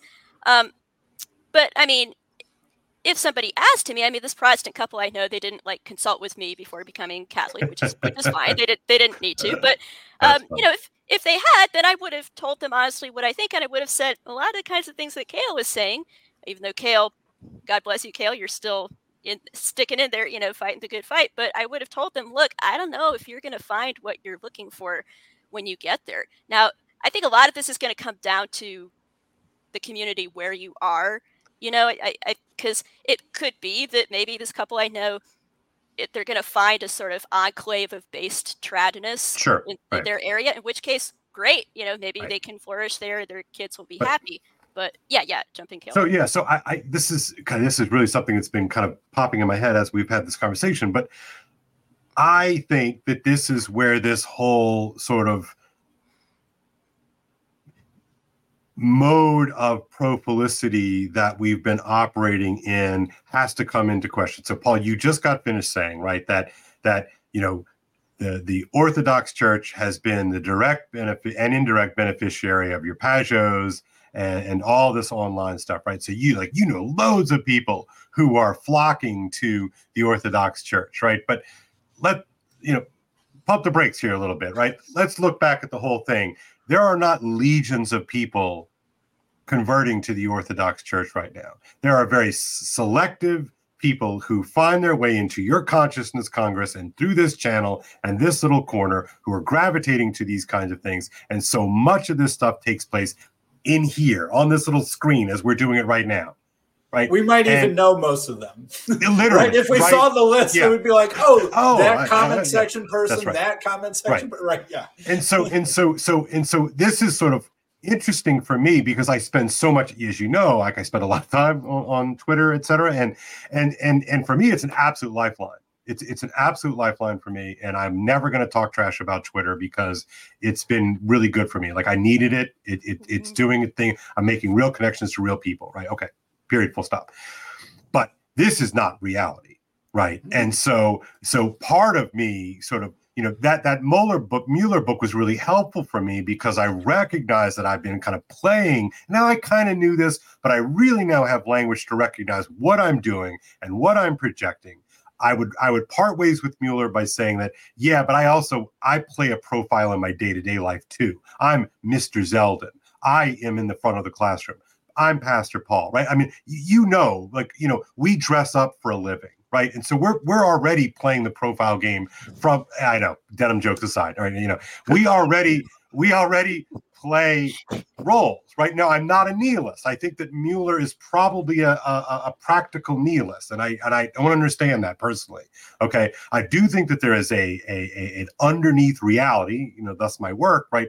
That that is that is meaningful and real in, in every sense that way. And so my goal is to align whatever it is I'm projecting out into the world um, with we would say the sort of the spirit of authenticity and maybe even you know the spirit of um, the sincerity or profilicity Sin- sincerity right? Right? And, and and and i would just anybody who goes down the, the Moeller rabbit hole it's not necessarily a progression. So just be careful of making it sort of an historical epoch type thing. Right. but anyway um, my, my point here is that with this, we're, we're looking for mean, like the meaning crisis, right? It's ultimately an embodiment crisis, right? And so, so for me, so much of what has sort of kept me from diving full into like my YouTube channel and doing all this sort of stuff is because I re- I reserve this kind of deep skepticism about it as even a place, right? And the only way that I can kind of come to peace with it is that I have to recognize that it is purely liminal. It is purely a portal to get me there and back and there and back and there and back again. Right. And so ultimately, you know, does Twitter matter if I'm at Mass in the midst of a liturgy and the priest is sensing the altar? Right. And, and and am I in a community? So you talked about you know these your friends who did, did not consult you, right? Uh, but they're probably looking for something that the four of us are not looking for, right? I mean, most people don't do the Twitter thing. Most people don't even do the YouTube thing, right? I think most people like go about their lives. And so all of this sort of chatter um, has to take into account that that we're the weirdos. Yeah. And I, one thing I think about is I think that we're in some sort of moment that's like Protestant Reformation esque in terms of the explosion of information and who gets to make their thoughts known and a breaking down of the establishment organs of uh, publishing and sense making. But what one question I have is where are all the new denominations? Where are all the yeah, new yeah, kinds of yeah. Christianity? Yeah, and, right. and, and there because there are like in the 1500s, you know, right after Luther was nailing on a door, there was an explosion, of a bunch of new types of Christianity. Okay, in England in like the late 1600s and 1700s, uh, sort of once England stopped fighting over this stuff, explosion of lots of kind of denominations. The burned over district in upstate New York in the 1800s, bunch of different denominations. Pen, the Pentecostal explosion, bunch of different kind of denominations. Okay, so that's like every hundred years or so, Protestantism goes through some sort of you know Cambrian explosion of innovation, and then there's normally a bunch of new kinds of churches that have a new kind of name and new leaders that have a new vibe um, in them but right now, none of this, I think there are new vibes, but they're not resulting in new institutions. It's sort of like when Ross Douthat asked, why doesn't Marianne Williamson found a church? But part of that was back in the day, you know, when there was a new something going on, there was some charismatic teacher leader that was talking to his friends and his family and people in his town, and he got enough people together listening to him. And then okay boom you get 100 people you can start a church and it keeps growing and you start one in your neighboring town and it goes from there. Because the people that you're influenced influencing are real life connections so it's easy to build a real life institution once that gets enough momentum. But now we're having all of this electronic influencing and I have no idea who in my real life is actually listening to this stuff, or most likely, like you're saying, Kale, not listening. And so I have almost no ability, or it's extremely difficult to turn this into a real life thing. And like the estuary stuff is like the best we got so far. But I think that's part of why these don't result in new institutions is the disembodiedness that it just doesn't leave a very natural, easy path into making a actual new church or denomination.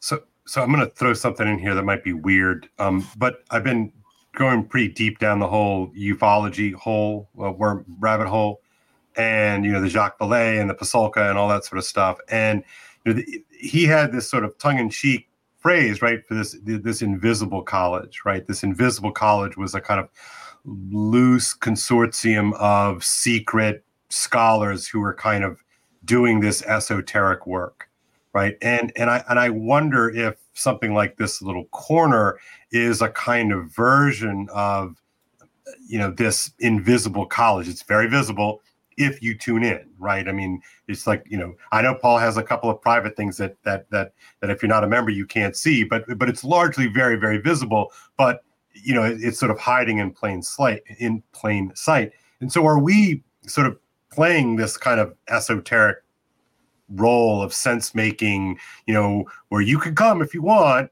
but the gate, you know, it's not a locked gate. It's just like it's kind of like a geek gate, right? You know, it's, well, it's nerdy, talky. As you, what do you always say?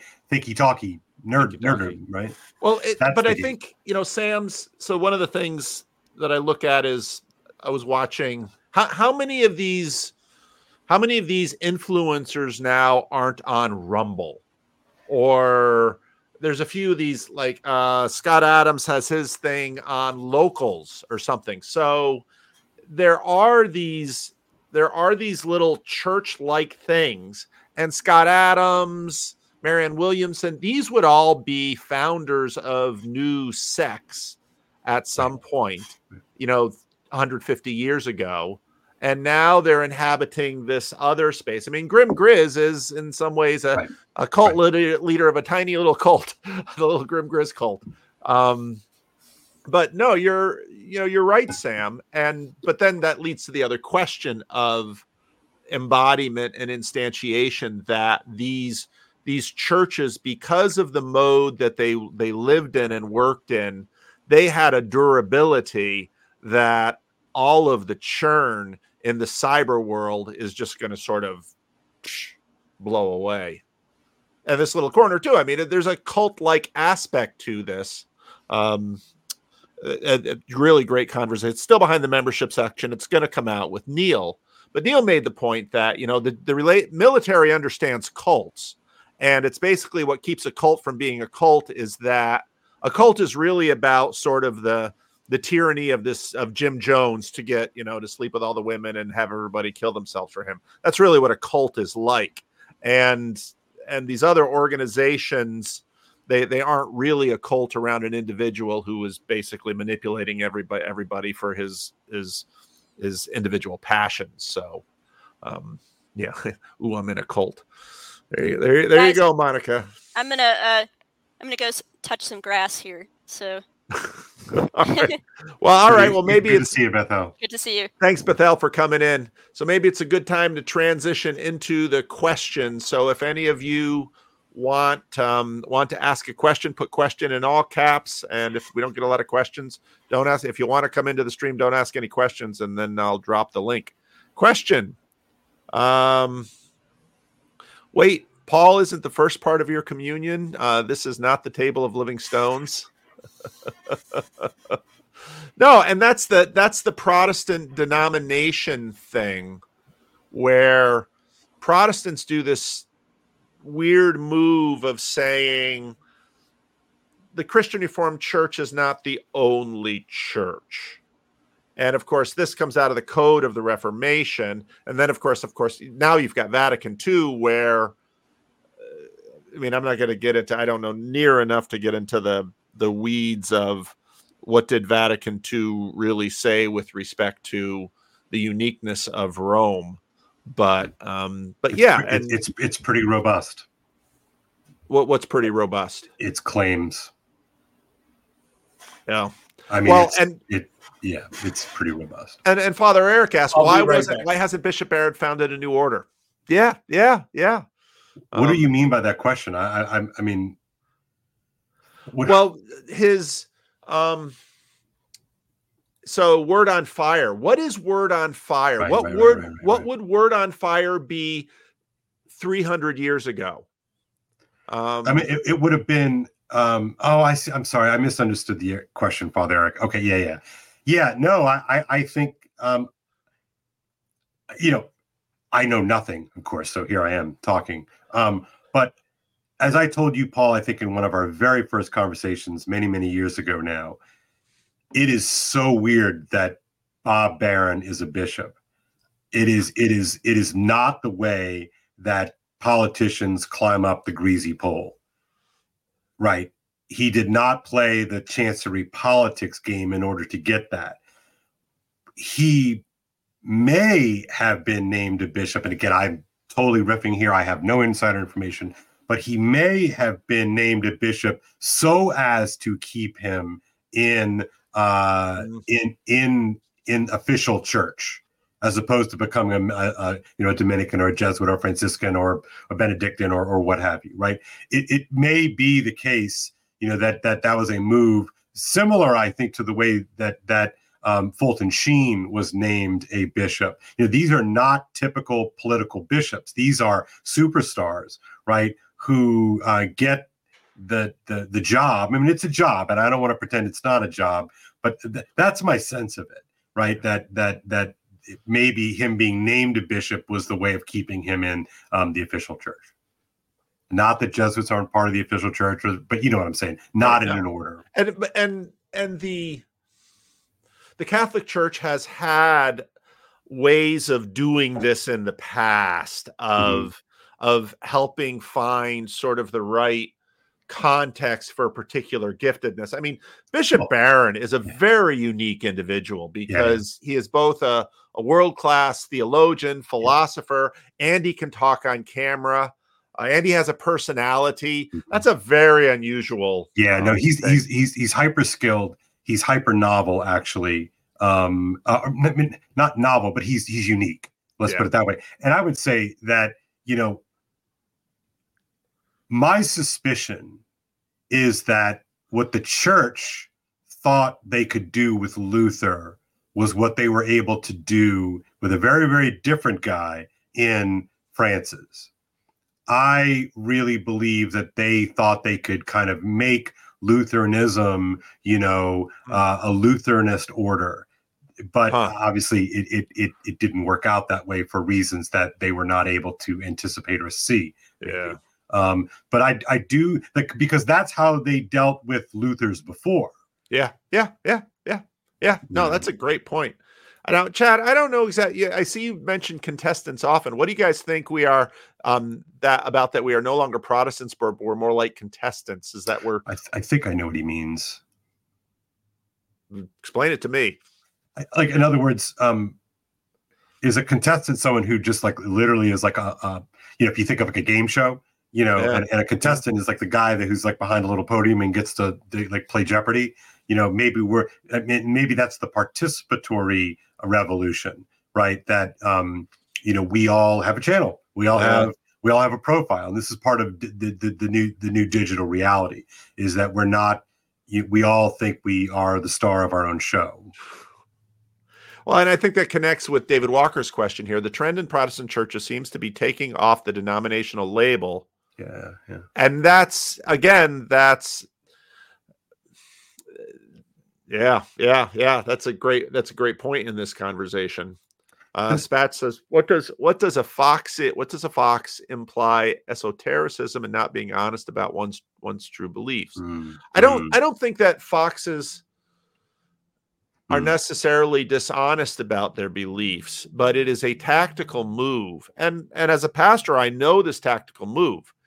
If if you're dealing with someone who is experiencing difficulty, they're acting out, they're uh, not, they're not really it, very very well in control of things. Often, if you sit down and draw them out and have them talk a little bit, they'll begin to regain control of themselves because a mm-hmm. lot of their frustration is nobody's listening to me, and so I'm I'm I'm going to try to shout because then people will listen to me, and it's like settle down, start talking it's it's very much a therapeutic move and and in many ways the the fox style of leadership is all about the triumph of the therapeutic and Absolutely. it's triumphed Absolutely. because it works because right. people you know you want to you want to gain an enemy treat someone poorly you want to gain an ally or a friend treat someone well it's sort of like you know the two ideas of well, here we captured this person from Al Qaeda and we want to make them talk. One way is to torture them. Yeah. The other way is to let their guard down, put them in a nice space, treat them well. Eventually, they'll begin to consider you their friend, and then they'll confide in you, and then they'll tell you their secrets. I mean, it's the Mm-hmm. it's sort of the the other way of you know it can, and it can be incredibly manipulative, but it's also very powerful. Well, it's ultimately Luciferian, I should say. Yeah, it's uh, at, at least at least in the idiom of, of Paradise Lost, right? You know, if you have, you know, if you look at the the the, the four speakers in um in Pandemonium, you know, you've got the total war guy, and then you've got the like, well, let's, you know, we, we you know, it's Gavin Newsom is the number two guy, Belial, and then you've got the guy who's like, you know, screw God, we're just going to make uh, the best of it here, right? Uh, and those are the three main. I'm not going to get into the last one, but you know, uh, I think the mode of the fox is the mode of Belial, is the mode of the politician. Yeah. You know, Yeah. Upcycle, thank you, Upcycle. Merry Christmas to the to this little corner from a fringe, virtually not alone rebel. May next year uh, shower all with blessings and joy. Thank you. Thank you. Um, in the context of outdoing each other in love, who's winning?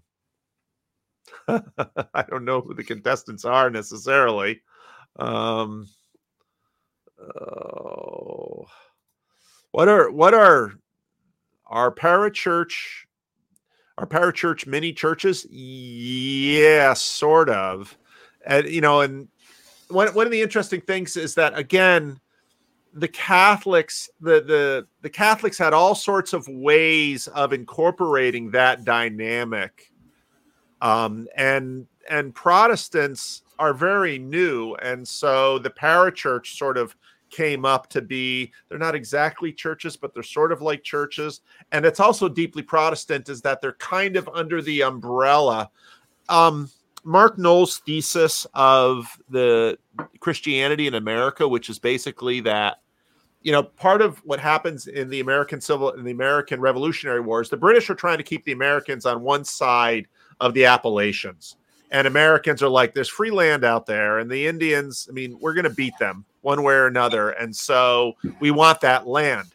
And so part of the American Revolution is get the British to stop, you know, keeping us keep get the British to stop um, you know, guaranteeing Indian rights so we can Yeah. go and, you know, take their stuff.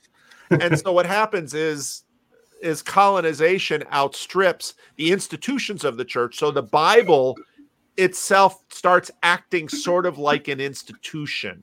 And Right. that's where in Protestant land Right. you get Bible believing churches. that's right. and that that's right. becomes an implicit guarantor of things. And that's part of what happens with uh with parachurches. Um, all right. Oh, Strange Theology has a question. How broadly can we interpret the body of Christ and stay consistent with First Corinthians 12, 12 to 27? I wish I could rattle off 1 Corinthians 12, 12 through 27, but I'll out myself as uh, Just Uh, as a yeah. body, Isn't he no one has about many parts. It's tongues? Yeah. Well, no, it's it's it's it's the body and it's the giftedness of the body and it's Paul's metaphor of um you know in, in other words don't the different and we're going to count the Catholics and the Orthodox as denominations don't these different traditions within the body of Christ also function in the same way that Paul talks about as the Pentecostals do this. It's sort of Richard Foster's streams of living water. You have all these streams, and and I, I see it that way. The Catholic Church does, you know, for the Orthodox, it's liturgy. For the Catholics, it's sacrament, and that's not the reduction of them. For the Protestants, it's preaching, and for the Pentecostals, it's you know. So there's some the, of the that. first part of uh, First Corinthians 12 is what the yeah the, the verses right above those verses are the Pentecostal verses. Okay, CW. Could Kale briefly touch on his recent George Bailey moment so we can all reaffirm our own wavering faith in humanity? I don't think you have to. I'm I'm not ready. I'm just overwhelmed with gratitude. Uh, just shocked, but thank you. Sorry. We love you, Kale. You. Um, on the whole, do you remain hopeful of what Neuhaus called a Catholic moment? Uh, You, you better flesh that out a little bit. Rich, Sure. Richard John so Father, Neuhaus, Father, right? Yeah, Father John, Richard John Neuhaus, um, founder of First Things convert uh, from, I believe he was a Lutheran pastor, if I'm not mistaken. Yeah, it was. Lutheran. Um, you know, he and no, I don't, I, I don't remain hopeful in that way um, because I think it was meant in a very specific context that this was kind of a moment that Catholicism would come in and I think in his worldview uh, re uh, reinscribe and reaffirm the United States of America. Um, so I think it was a very much. I mean, look, he was a, a neocon, and he very much believed in that kind of John Courtney Murray, George Weigel view that um, America was Catholicism, and Catholicism, you know, that was all kind of. I, I'm just not there personally. I mean, I, I have a tremendous amount of respect for those guys, but I don't. I don't think it means. I don't think it means anything in the way that he first uttered those words back in the 90s or 80s, whatever it was. Sorry, I- I, yeah. I don't know what to do with Anselman's question. Is it public apostasy to apostasy to participate in worship of religions that reject the Lord Jesus Christ? Can an apostate still be pope? So yeah, the, I don't, uh, do, do you know who Anselman is? I mean, I know him from the comments, but where where does he come from? Is he Catholic or no? I think he's a, a Scottish. I don't think he quite is SSPX, but maybe Okay, yeah, yeah. close. Okay, so he's so he's on the trad side. Yeah, and of course Mhm. that's the question, right? Did did the Pope worship Pachamama uh, in the Vatican gardens during the uh, synod on the Amazon, right? Um, and therefore, did if he did worship uh, this Pachamama thing, which you know, I think the Pachamama thing is a problem. I don't, you know, look. I mean, then then you could say the same thing about John Paul II and Benedict because John Paul II kissed the Quran at, at, at Assisi. I mean, I'm not going to win this argument. I don't know. It's a problem, Anselman. I, I think it's a problem. What do you want from me? Is the question whether lion or fox is better, or is it an intent to find a third way? Do spiritual realities supersede practical political realities? I I think I think part of the reason waspy leaders in America adopted the fox posture is mm-hmm. because of what Sam noted about the way the different way that the American empire works. The American empire doesn't work by, you know, Donald Trump in the election to 2016 says, you know, gosh, we conquered Iraq and we gave back all that land. No, that's totally the American imperial way to conquer Iraq and then give it to hopefully a regime that's going to make sure that the oil gets used in Exactly. ways that Business. are you know that that American for the most part want. So it's part of the uh, America is a very foxy empire, and people who are sort of like, "No, we should be lions." It's like, yeah, but even after being, do you really want to occupy Iraq? Very quickly, we decided, you know, look look how long we were in Afghanistan, and Right. um, But Paul, you know, yeah. you, you look at some some of the work that Rod Dreher has been doing lately. You know, he's living in Budapest and and writing for the America, uh, the European Conservative now, and you know, and one of the things that he constantly talks about, you know, is that he he had never fully appreciated um, uh, the way in which American imperialism worked vis-a-vis the State Department versus the United States Marines. And and you know i think that that has always been part of empire building. You know armies get the the press and and the and the pictures right? But where the real work happens is when these when the state Diplomats pick up the phone to each other. yeah you know and, and say look look fly fly the, the the progress pride flag or you don't get funding.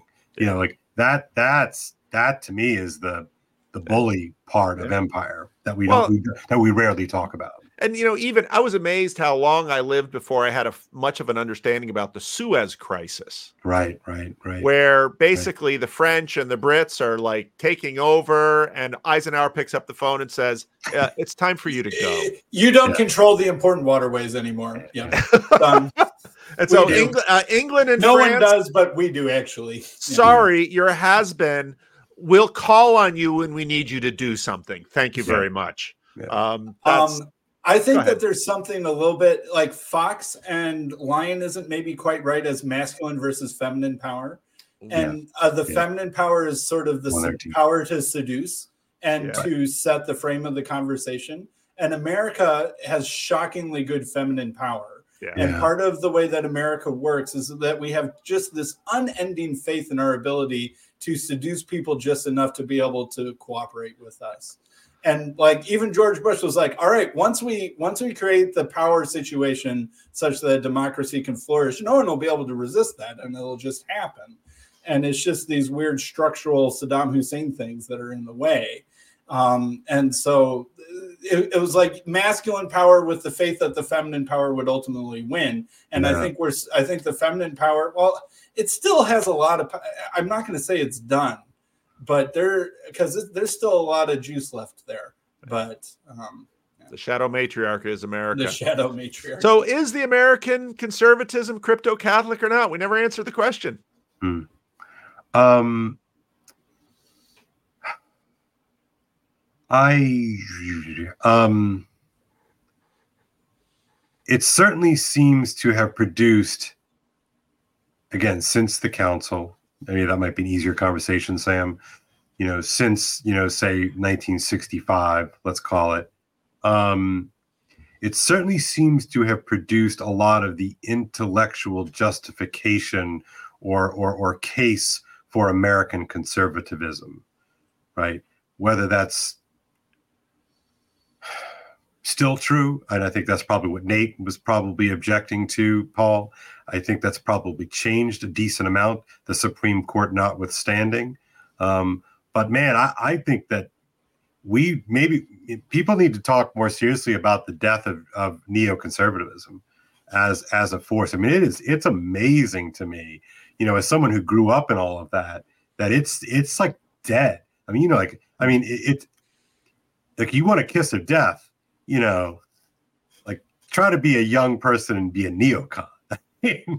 Yeah. It just it's Yeah. it's just like unheard of. It's just like it, it just uh, doesn't make any sense.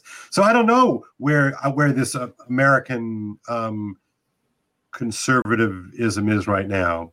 Sam, what do you got? I think that that's the, what I was going to say is what's American conservatism right now. Yeah. and it's it, like is Donald Trump, who let's just like give him the credit that he's Yeah. due, is by far the most influential thing in American conservatism right now. Hate it or love it, like Amen. that is is So true. true. I mean, true. like what? Like he doesn't even need to debate anyone, and Right. Nikki Haley can get like up to fifteen percent in the polls or something like that, Right. right? No, it's, it's Um, astounding. It's astounding. And look, and again, and how Catholic is Donald Trump? What what does Yeah. this crypto Yeah. Catholic thing Yeah. have over Donald Trump? What influence Right. do they have over him? Like none that I can tell. So I- I and mean, Nikki Haley. I mean, Nikki Haley would have been an absolute dream candidate 15 years ago. Yeah. I mean, are you kidding me?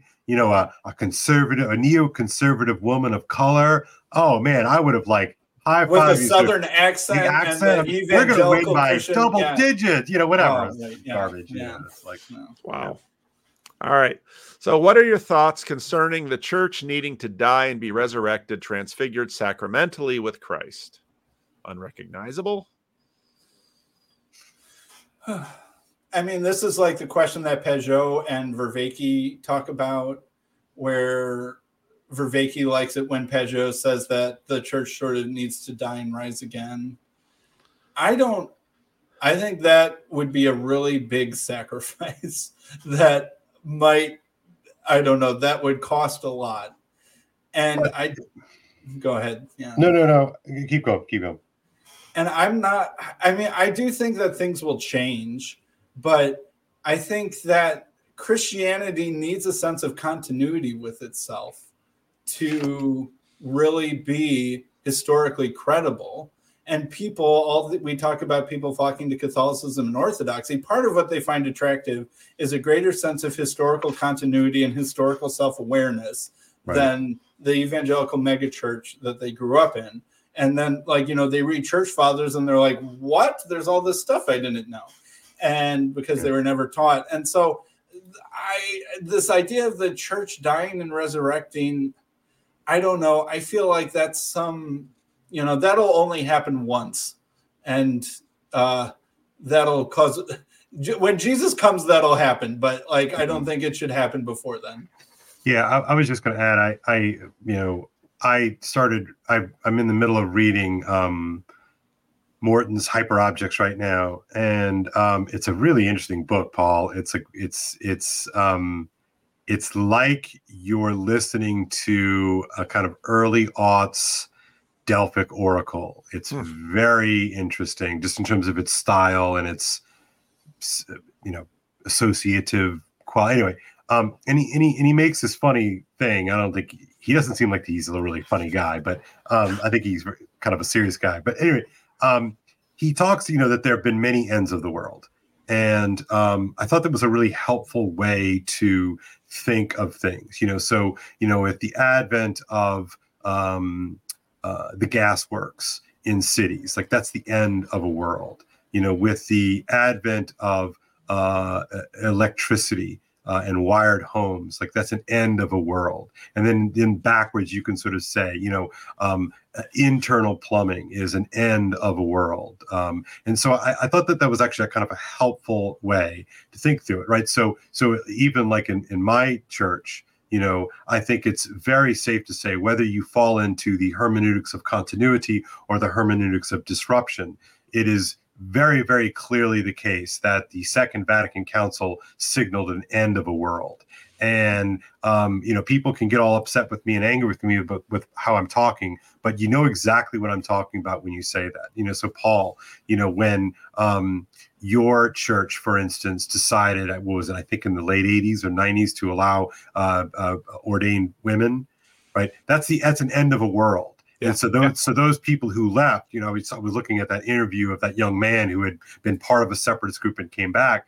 You know, that was clearly an end of a world. Yeah. Um, you know, uh, you know, I, I, watched the Jesus Revolution at your um, behest, and what a great movie! It was really an, an enjoyable world movie. But man, talk about an end of a world! Good Lord, Ch- Kelsey Grammer's church before and after. What's his name? It's like I mean, how can you even pretend? And, and like you said, like the fashion and all of that sort of stuff. It's just like a total break, a total break. And so I, I think that you know, to the question, um, yeah, yeah, we'll we'll we'll continue to do this thing until it becomes actual, like Sam says, yeah. um, uh, in, in, at, at the high risk combos. I, I'm totally on the same page as you with that, Kale. I think the when you know just the just this changes I've seen in the Christian Reformed Church over my lifetime. Mm-hmm, mm-hmm. And I I was at a I've always been at the fringe of the Christian Reformed Church. I've never yeah. really been at it except when I was in college and seminary, more sort of at its Well, you were part of the racial reconciliation wing yeah. of the church, right? So you were already right. literally on the fringe there, right? Mm-hmm. So it's and you find and, and Sam, we've we've talked about this before with respect to you know were was was ancient christianity sex negative um, yes yes it was which was mentioned in that video that yes. started this conversation and laura liz and i were like where was our shout out yeah. They, were, you know, they just said that on a platter. We didn't even. You know. the Chicago, the Chicago. Do you guys have a real name? See, until you name no. your group, see, until once you name your group, then you can have a shout out. If you don't have a name, how can we shout you out? So, and and and why aren't you a church? You're not a, you know. It's like when Chad says to me on the bus at Chino, "Wouldn't it be great if we were all in the same church?" And it's like we can't even all take communion together. but um, uh, John John Masters, with regard to the Catholic influence over American conservatism, is there a growing antagonism between those actors and Francis due to his apparent progressive orientation? I you can I go? Yeah, you're the only one who can. Um, so uh, no, you you guys can do it. Like I talk about y'all, so you can talk about it. Anyway, um, yeah, I don't I don't see it uh, as a an. I think clearly the Pope does not like Americans. clearly. And and he really doesn't like conservative Americans. And so we can dance this up with theology all we want, but I think the the, the, the dominant metaphor is you're you know you're a spurned Peronista. Uh, I, I, just think that that's the the frame that you have to see it. That that that's his frame. He doesn't like Americans, and so um, yeah, I guess he's apparently progressive. I mean, he is. I mean, personnel's policy. Look at all the people he's named; they're all progressives. They all want a, a, a new church. So, so I, here's a, a, a follow up sub question. I don't mean to steal from Monica. What role does America have in the future of the Catholic Church? Because at like Okay. at some point, ooh, ooh, ooh, I really got to imagine that. Like, what percentage of the money is America floating in this Yeah, yeah, yeah. at the moment, Great- and all of great- those sorts of questions. Yeah, yeah, great, great question, great question. So, so the reason why uh, this is even a fight right now is because all the Germans, what's left of the German Church, provides the provides the Roman Church with all of her money. Okay, Mhm. and so they they can't they can't quite quit her, right? Because they need they need that cash. And And Germany has that weird thing where you select your denomination. That's My right. sister lives in Germany. You Yeah. say you can either Yeah. be Catholic, evangelical, which is Lutheran, and Yeah. like a couple other things, and then the government tithes for you. Yeah, yeah. So I I think uh, yeah, no, it's crazy. And that So- but- survived through Hitler. Like, Yeah, you yeah, know, it's amazing. like- yeah it's truly amazing but you know so so i think the and that's part of the antagonism of team france is like the english speaking uh uh, uh members of team france's um um you know hate the american influence because they feel like you know we're making it look bad you know for the americans that sort of playing that kind of game.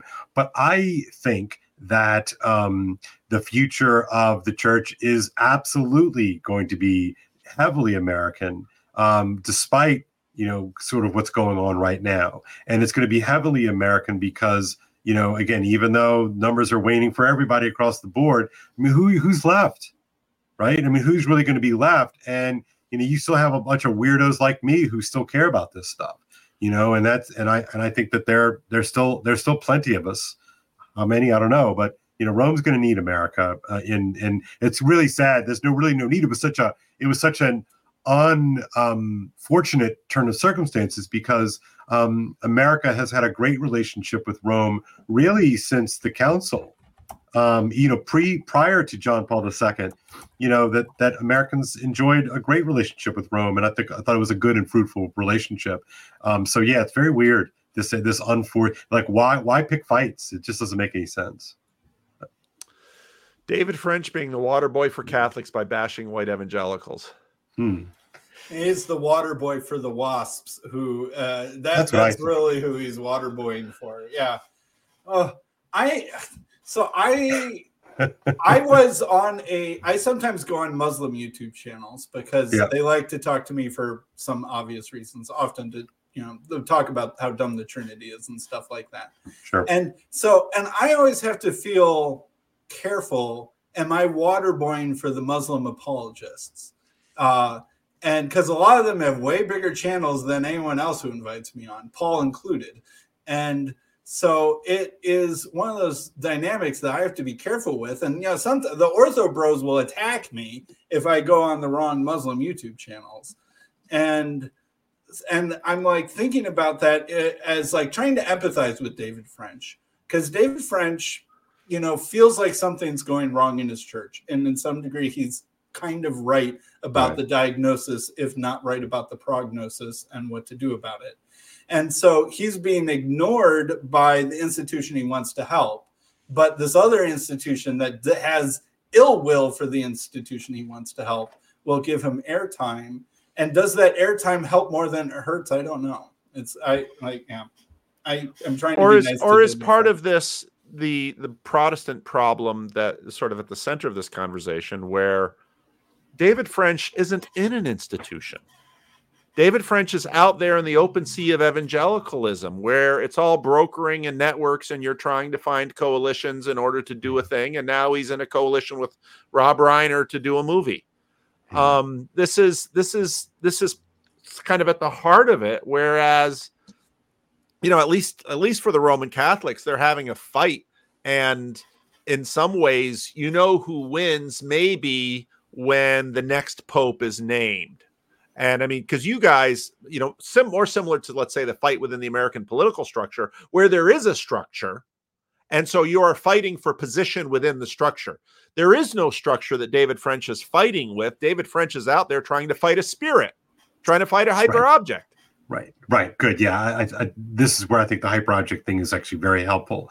Um, but um, have either of you seen this movie from uh, the mid 2000s? It starred Matt Damon, uh, Robert De Niro, Angelina Jolie. It was called The Good Shepherd. Have you, heard about this movie? So it, it basically it's a movie. I believe Scorsese even directed it.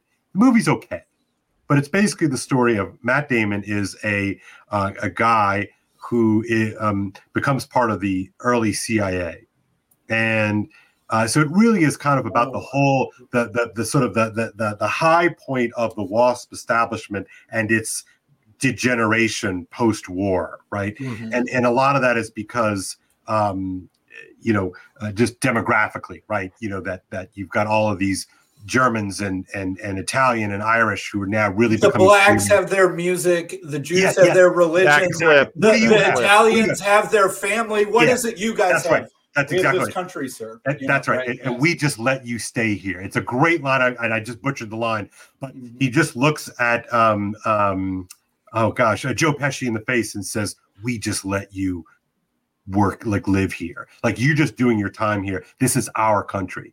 And I, but it really struck me when I saw it way back in the day. And when Aaron Renn started talking about the, uh, actually, Jody Bottum, of course, was talking about with the anxious age, uh, the, the the WASP establishment, but then Renn starts talking about it again, and I just have, have been unable to to to stop thinking about this movie. And of course, you know, also kind of in, in Tucker Tucker is part of that world too, in an interesting sort of way, tangentially that old WASP world. But um, I'm David French. Um, while not a WASP proper, right? I mean, he's a Tennessee Hill boy, right? There's still that sense that David French played the American game, right? That ultimately his really, and this is where I think Sam, your line of questioning with me about Catholicism and the and uh, the uneasy relationship uh, that Catholicism has with American democracy, I think is a real thing, right? And I think for David French, it's like someone attacked his religion, right? And his religion consisted of, you know, robust foreign engagement, you know, at home free markets, and you know, may may may may no one besmirch the good name of Ronald Reagan, right? And and and I think with with uh, you know the Trump thing that clearly broke his brain and many of these guys' brains, and and and for and for some good reason. I mean, let's be honest. I mean, he really was attacked, you know, by by by the sort of the, the crazy part of uh, of the alt right. I mean, that, that that's a real thing that happened, and I, I don't want to ever pretend that that hasn't been the case. But ultimately, I think you go where you know people treat you nice. And so I think he retreated more fully and more truly into his actual religion. You know, if if it, if if we find out what you really are by, but what is it, preference? Um, uh, uh, uh, when when you choose something, what oh, what do they call it? Um, reveal preference, Mm. right?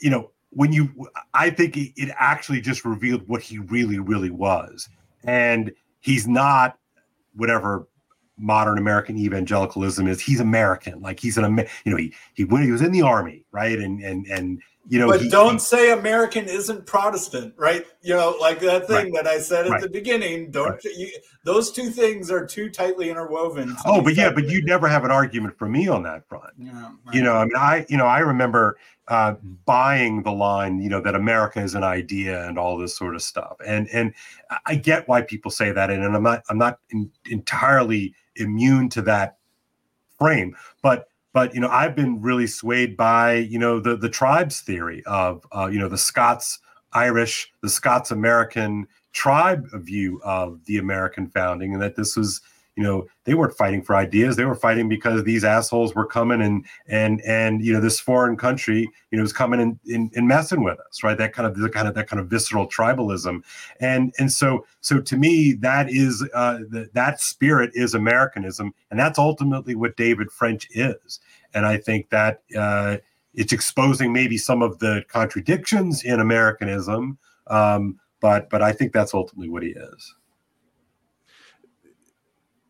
where was I going to go with this? Oh, the, I mean, so you know, pointing to that movie, The Good Shepherd. I mean, Yeah. in many ways, Watergate, Nixon's resignation, yeah, yeah that was really the end of lie in America. right And so Jimmy right. Carter comes in. and of course, you know George uh, Gerald R. Ford from Grand Rapids, Michigan, kind of a transition figure, nice guy, super nice guy, good Christian man, good father, all those things. But Jimmy Carter comes in, and that's at the yeah. same time the counterculture. And we can't even rescue a couple hundred Americans from an embassy in Tehran. You know, exactly. Right? Yeah. And so, and so, in that sense, and the way they know, try to do it, like this sort of this secret, like backdoor op that blows up, you know, spectacularly. Like you can't even march a, a, a division in there, like just get the yeah, yeah, yeah, totally. Yeah. Mm-hmm. But then, of course, Reagan comes in, and and Reagan, Reagan gives the sense that we still look like lions and and reagan had some lion in him in terms of you know mm-hmm. um, in terms of how he dealt with the soviet union but reagan also had this sense of if you just get me in the room with the russians i'll charm them and of course gorbachev at that point is dealing with a collapsing house and right. you know the end of the cold war. And then at the end of the cold war you know the, and new atheism is very much a fox thing you know, new atheism is very against lions. Right, right, so right. if you follow that strain along, no, that's cool. I like that. No, that that makes a lot of sense to me. Uh, no, that's great. That's great. But yet, uh, we can still park some uh, aircraft carriers off the coast of Israel and show what's up is what's up. At least for now.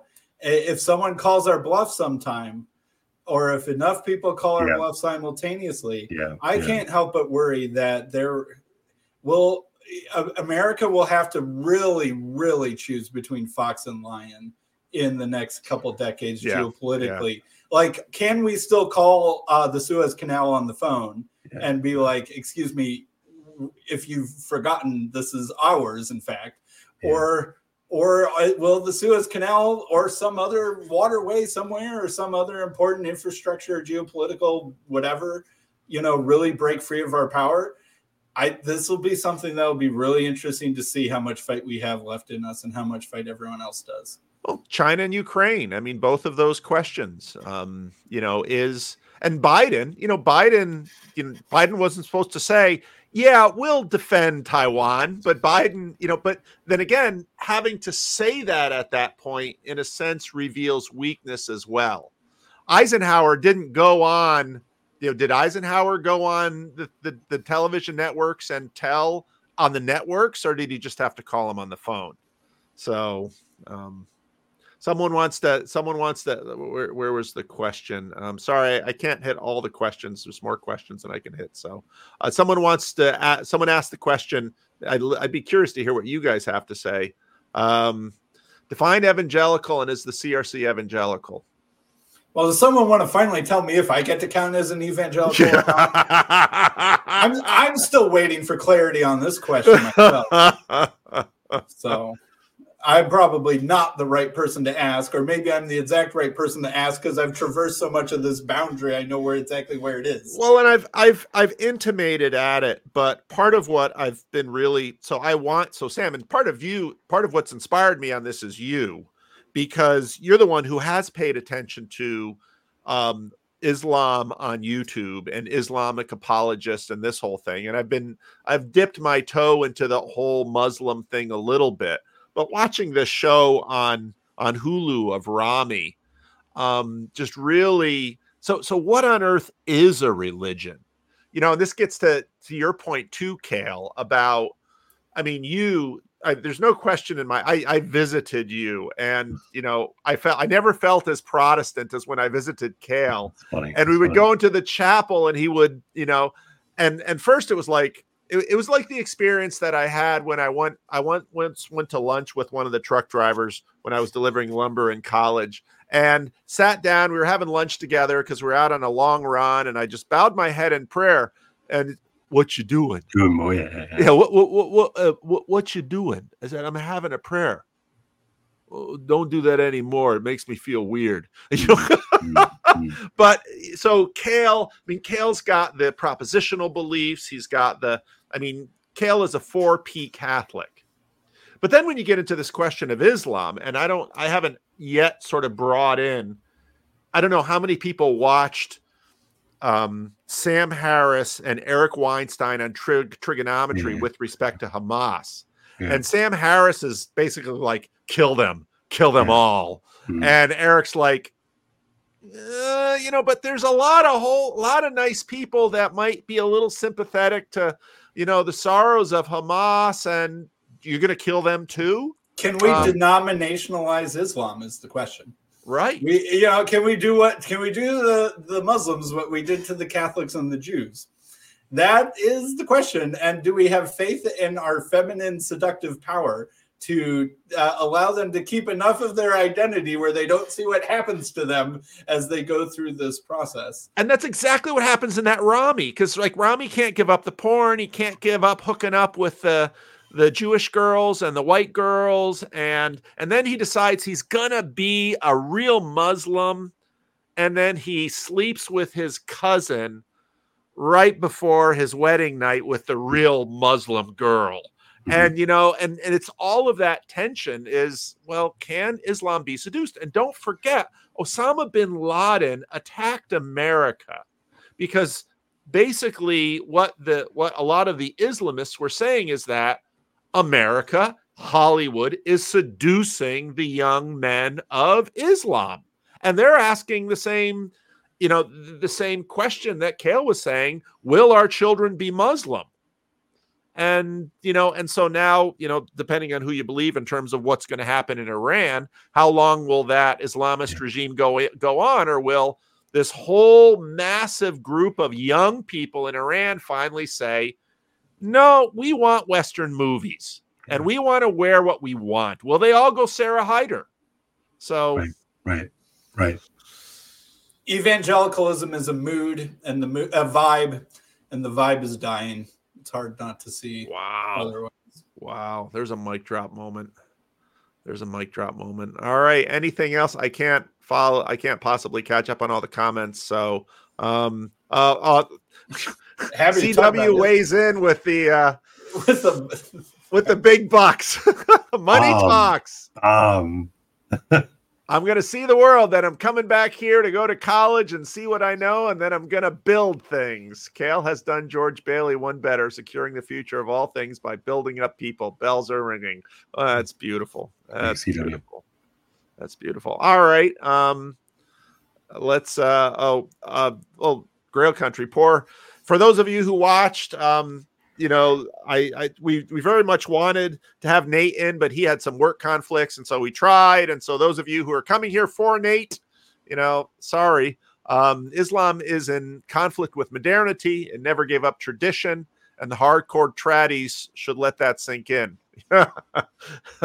yeah, but they're um and and and again, to me, this is one of the and I know Christians have Christians have played the lion and eaten lambs countless times over the centuries, but part of I, I can't help think that part of what's going on now is in fact um you know Islam doesn't have the same DNA in it as Christians do with respect to so I listened to I listened to the rest is history eight part series on the conquest of the Aztecs mhm. and Con- so Con- Awesome. Tom Holland keeps reminding us, you know, all of these people who are like, oh, the horrible Catholic, you know, Spanish who did this. That's a Christian objection. You know, they're, they're complaining about Christianity with Christianity. And and so I think I think part of what's happening with this whole struggle with Islam is that every time they kill someone, people people who have been deeply formed by the west say i'm sorry. I just i just can't sign up for hunting down men women and children and killing them in their beds. I differentiate between soldiers and non-combatants and anyone who kills a civilian for political gain is a terrorist and i'm not having it and I think this is part of the Christian DNA that through all of this stuff that we've had in the world has deeply impacted everybody's moral compasses. I also think Islam is really diverse and complicated. And one one thing that I have noticed in my ventures into Muslim land is that when they fight each other, they fight each other with a level of viciousness on the internet that Christians don't do. I mean, I get attacked by ortho bros and I get attacked by James White, angry Calvinist, cage stage people. but there's a level of civility that they will still show me that the Muslims don't show to, to each other when they are fighting. Yes. And I found that very interesting. But I think that, I don't know, partly for that reason, the Muslims' inability to solve their own internal conflicts might cause them to see liberalism as a solution. Right. Sarah Um, Haider. mhm. It's interesting. Yeah. And I think I don't know. I mean, the, I, I, there's certainly lots of kinds of Islam that I think would be just perfectly fine in Western civilization and American, like have no problem. Uh, there are some kinds of Islam where I'm not so sure, but I think that on the whole, I think that it will be hard for Islam because really, what's been keeping Islam from fighting each other is America. Yeah. you know, they would never admit that, but that's true. And uh, so, what happens if America stops keeping the Muslims from fighting each other? they they'll find that they need lis- liberalism more than actually just about anybody. And so I think that they will it'll be hard for them to come to the conclusion to not support the liberal project. No, I I agree. I agree. All right, last words, then we'll end the transmission. Yeah, it's great to see you guys. It's a great conversation. I appreciate it. Yeah, really good. I appreciate all of you. Appreciate Bethel coming on, Nate trying to make the time.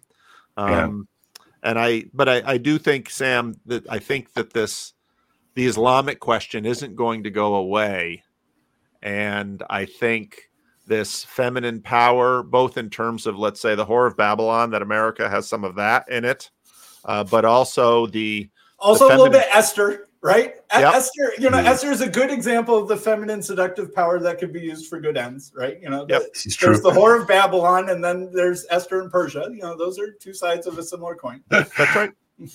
so um, yeah, yeah. Well, anyway, my, my, my closing shot is I just hope that we have generously and productively avoided answering the question directly as much as possible. So that- that- that's what I hope for. Jesuits. Uh, yeah. Always, always. Oh man. You're funny.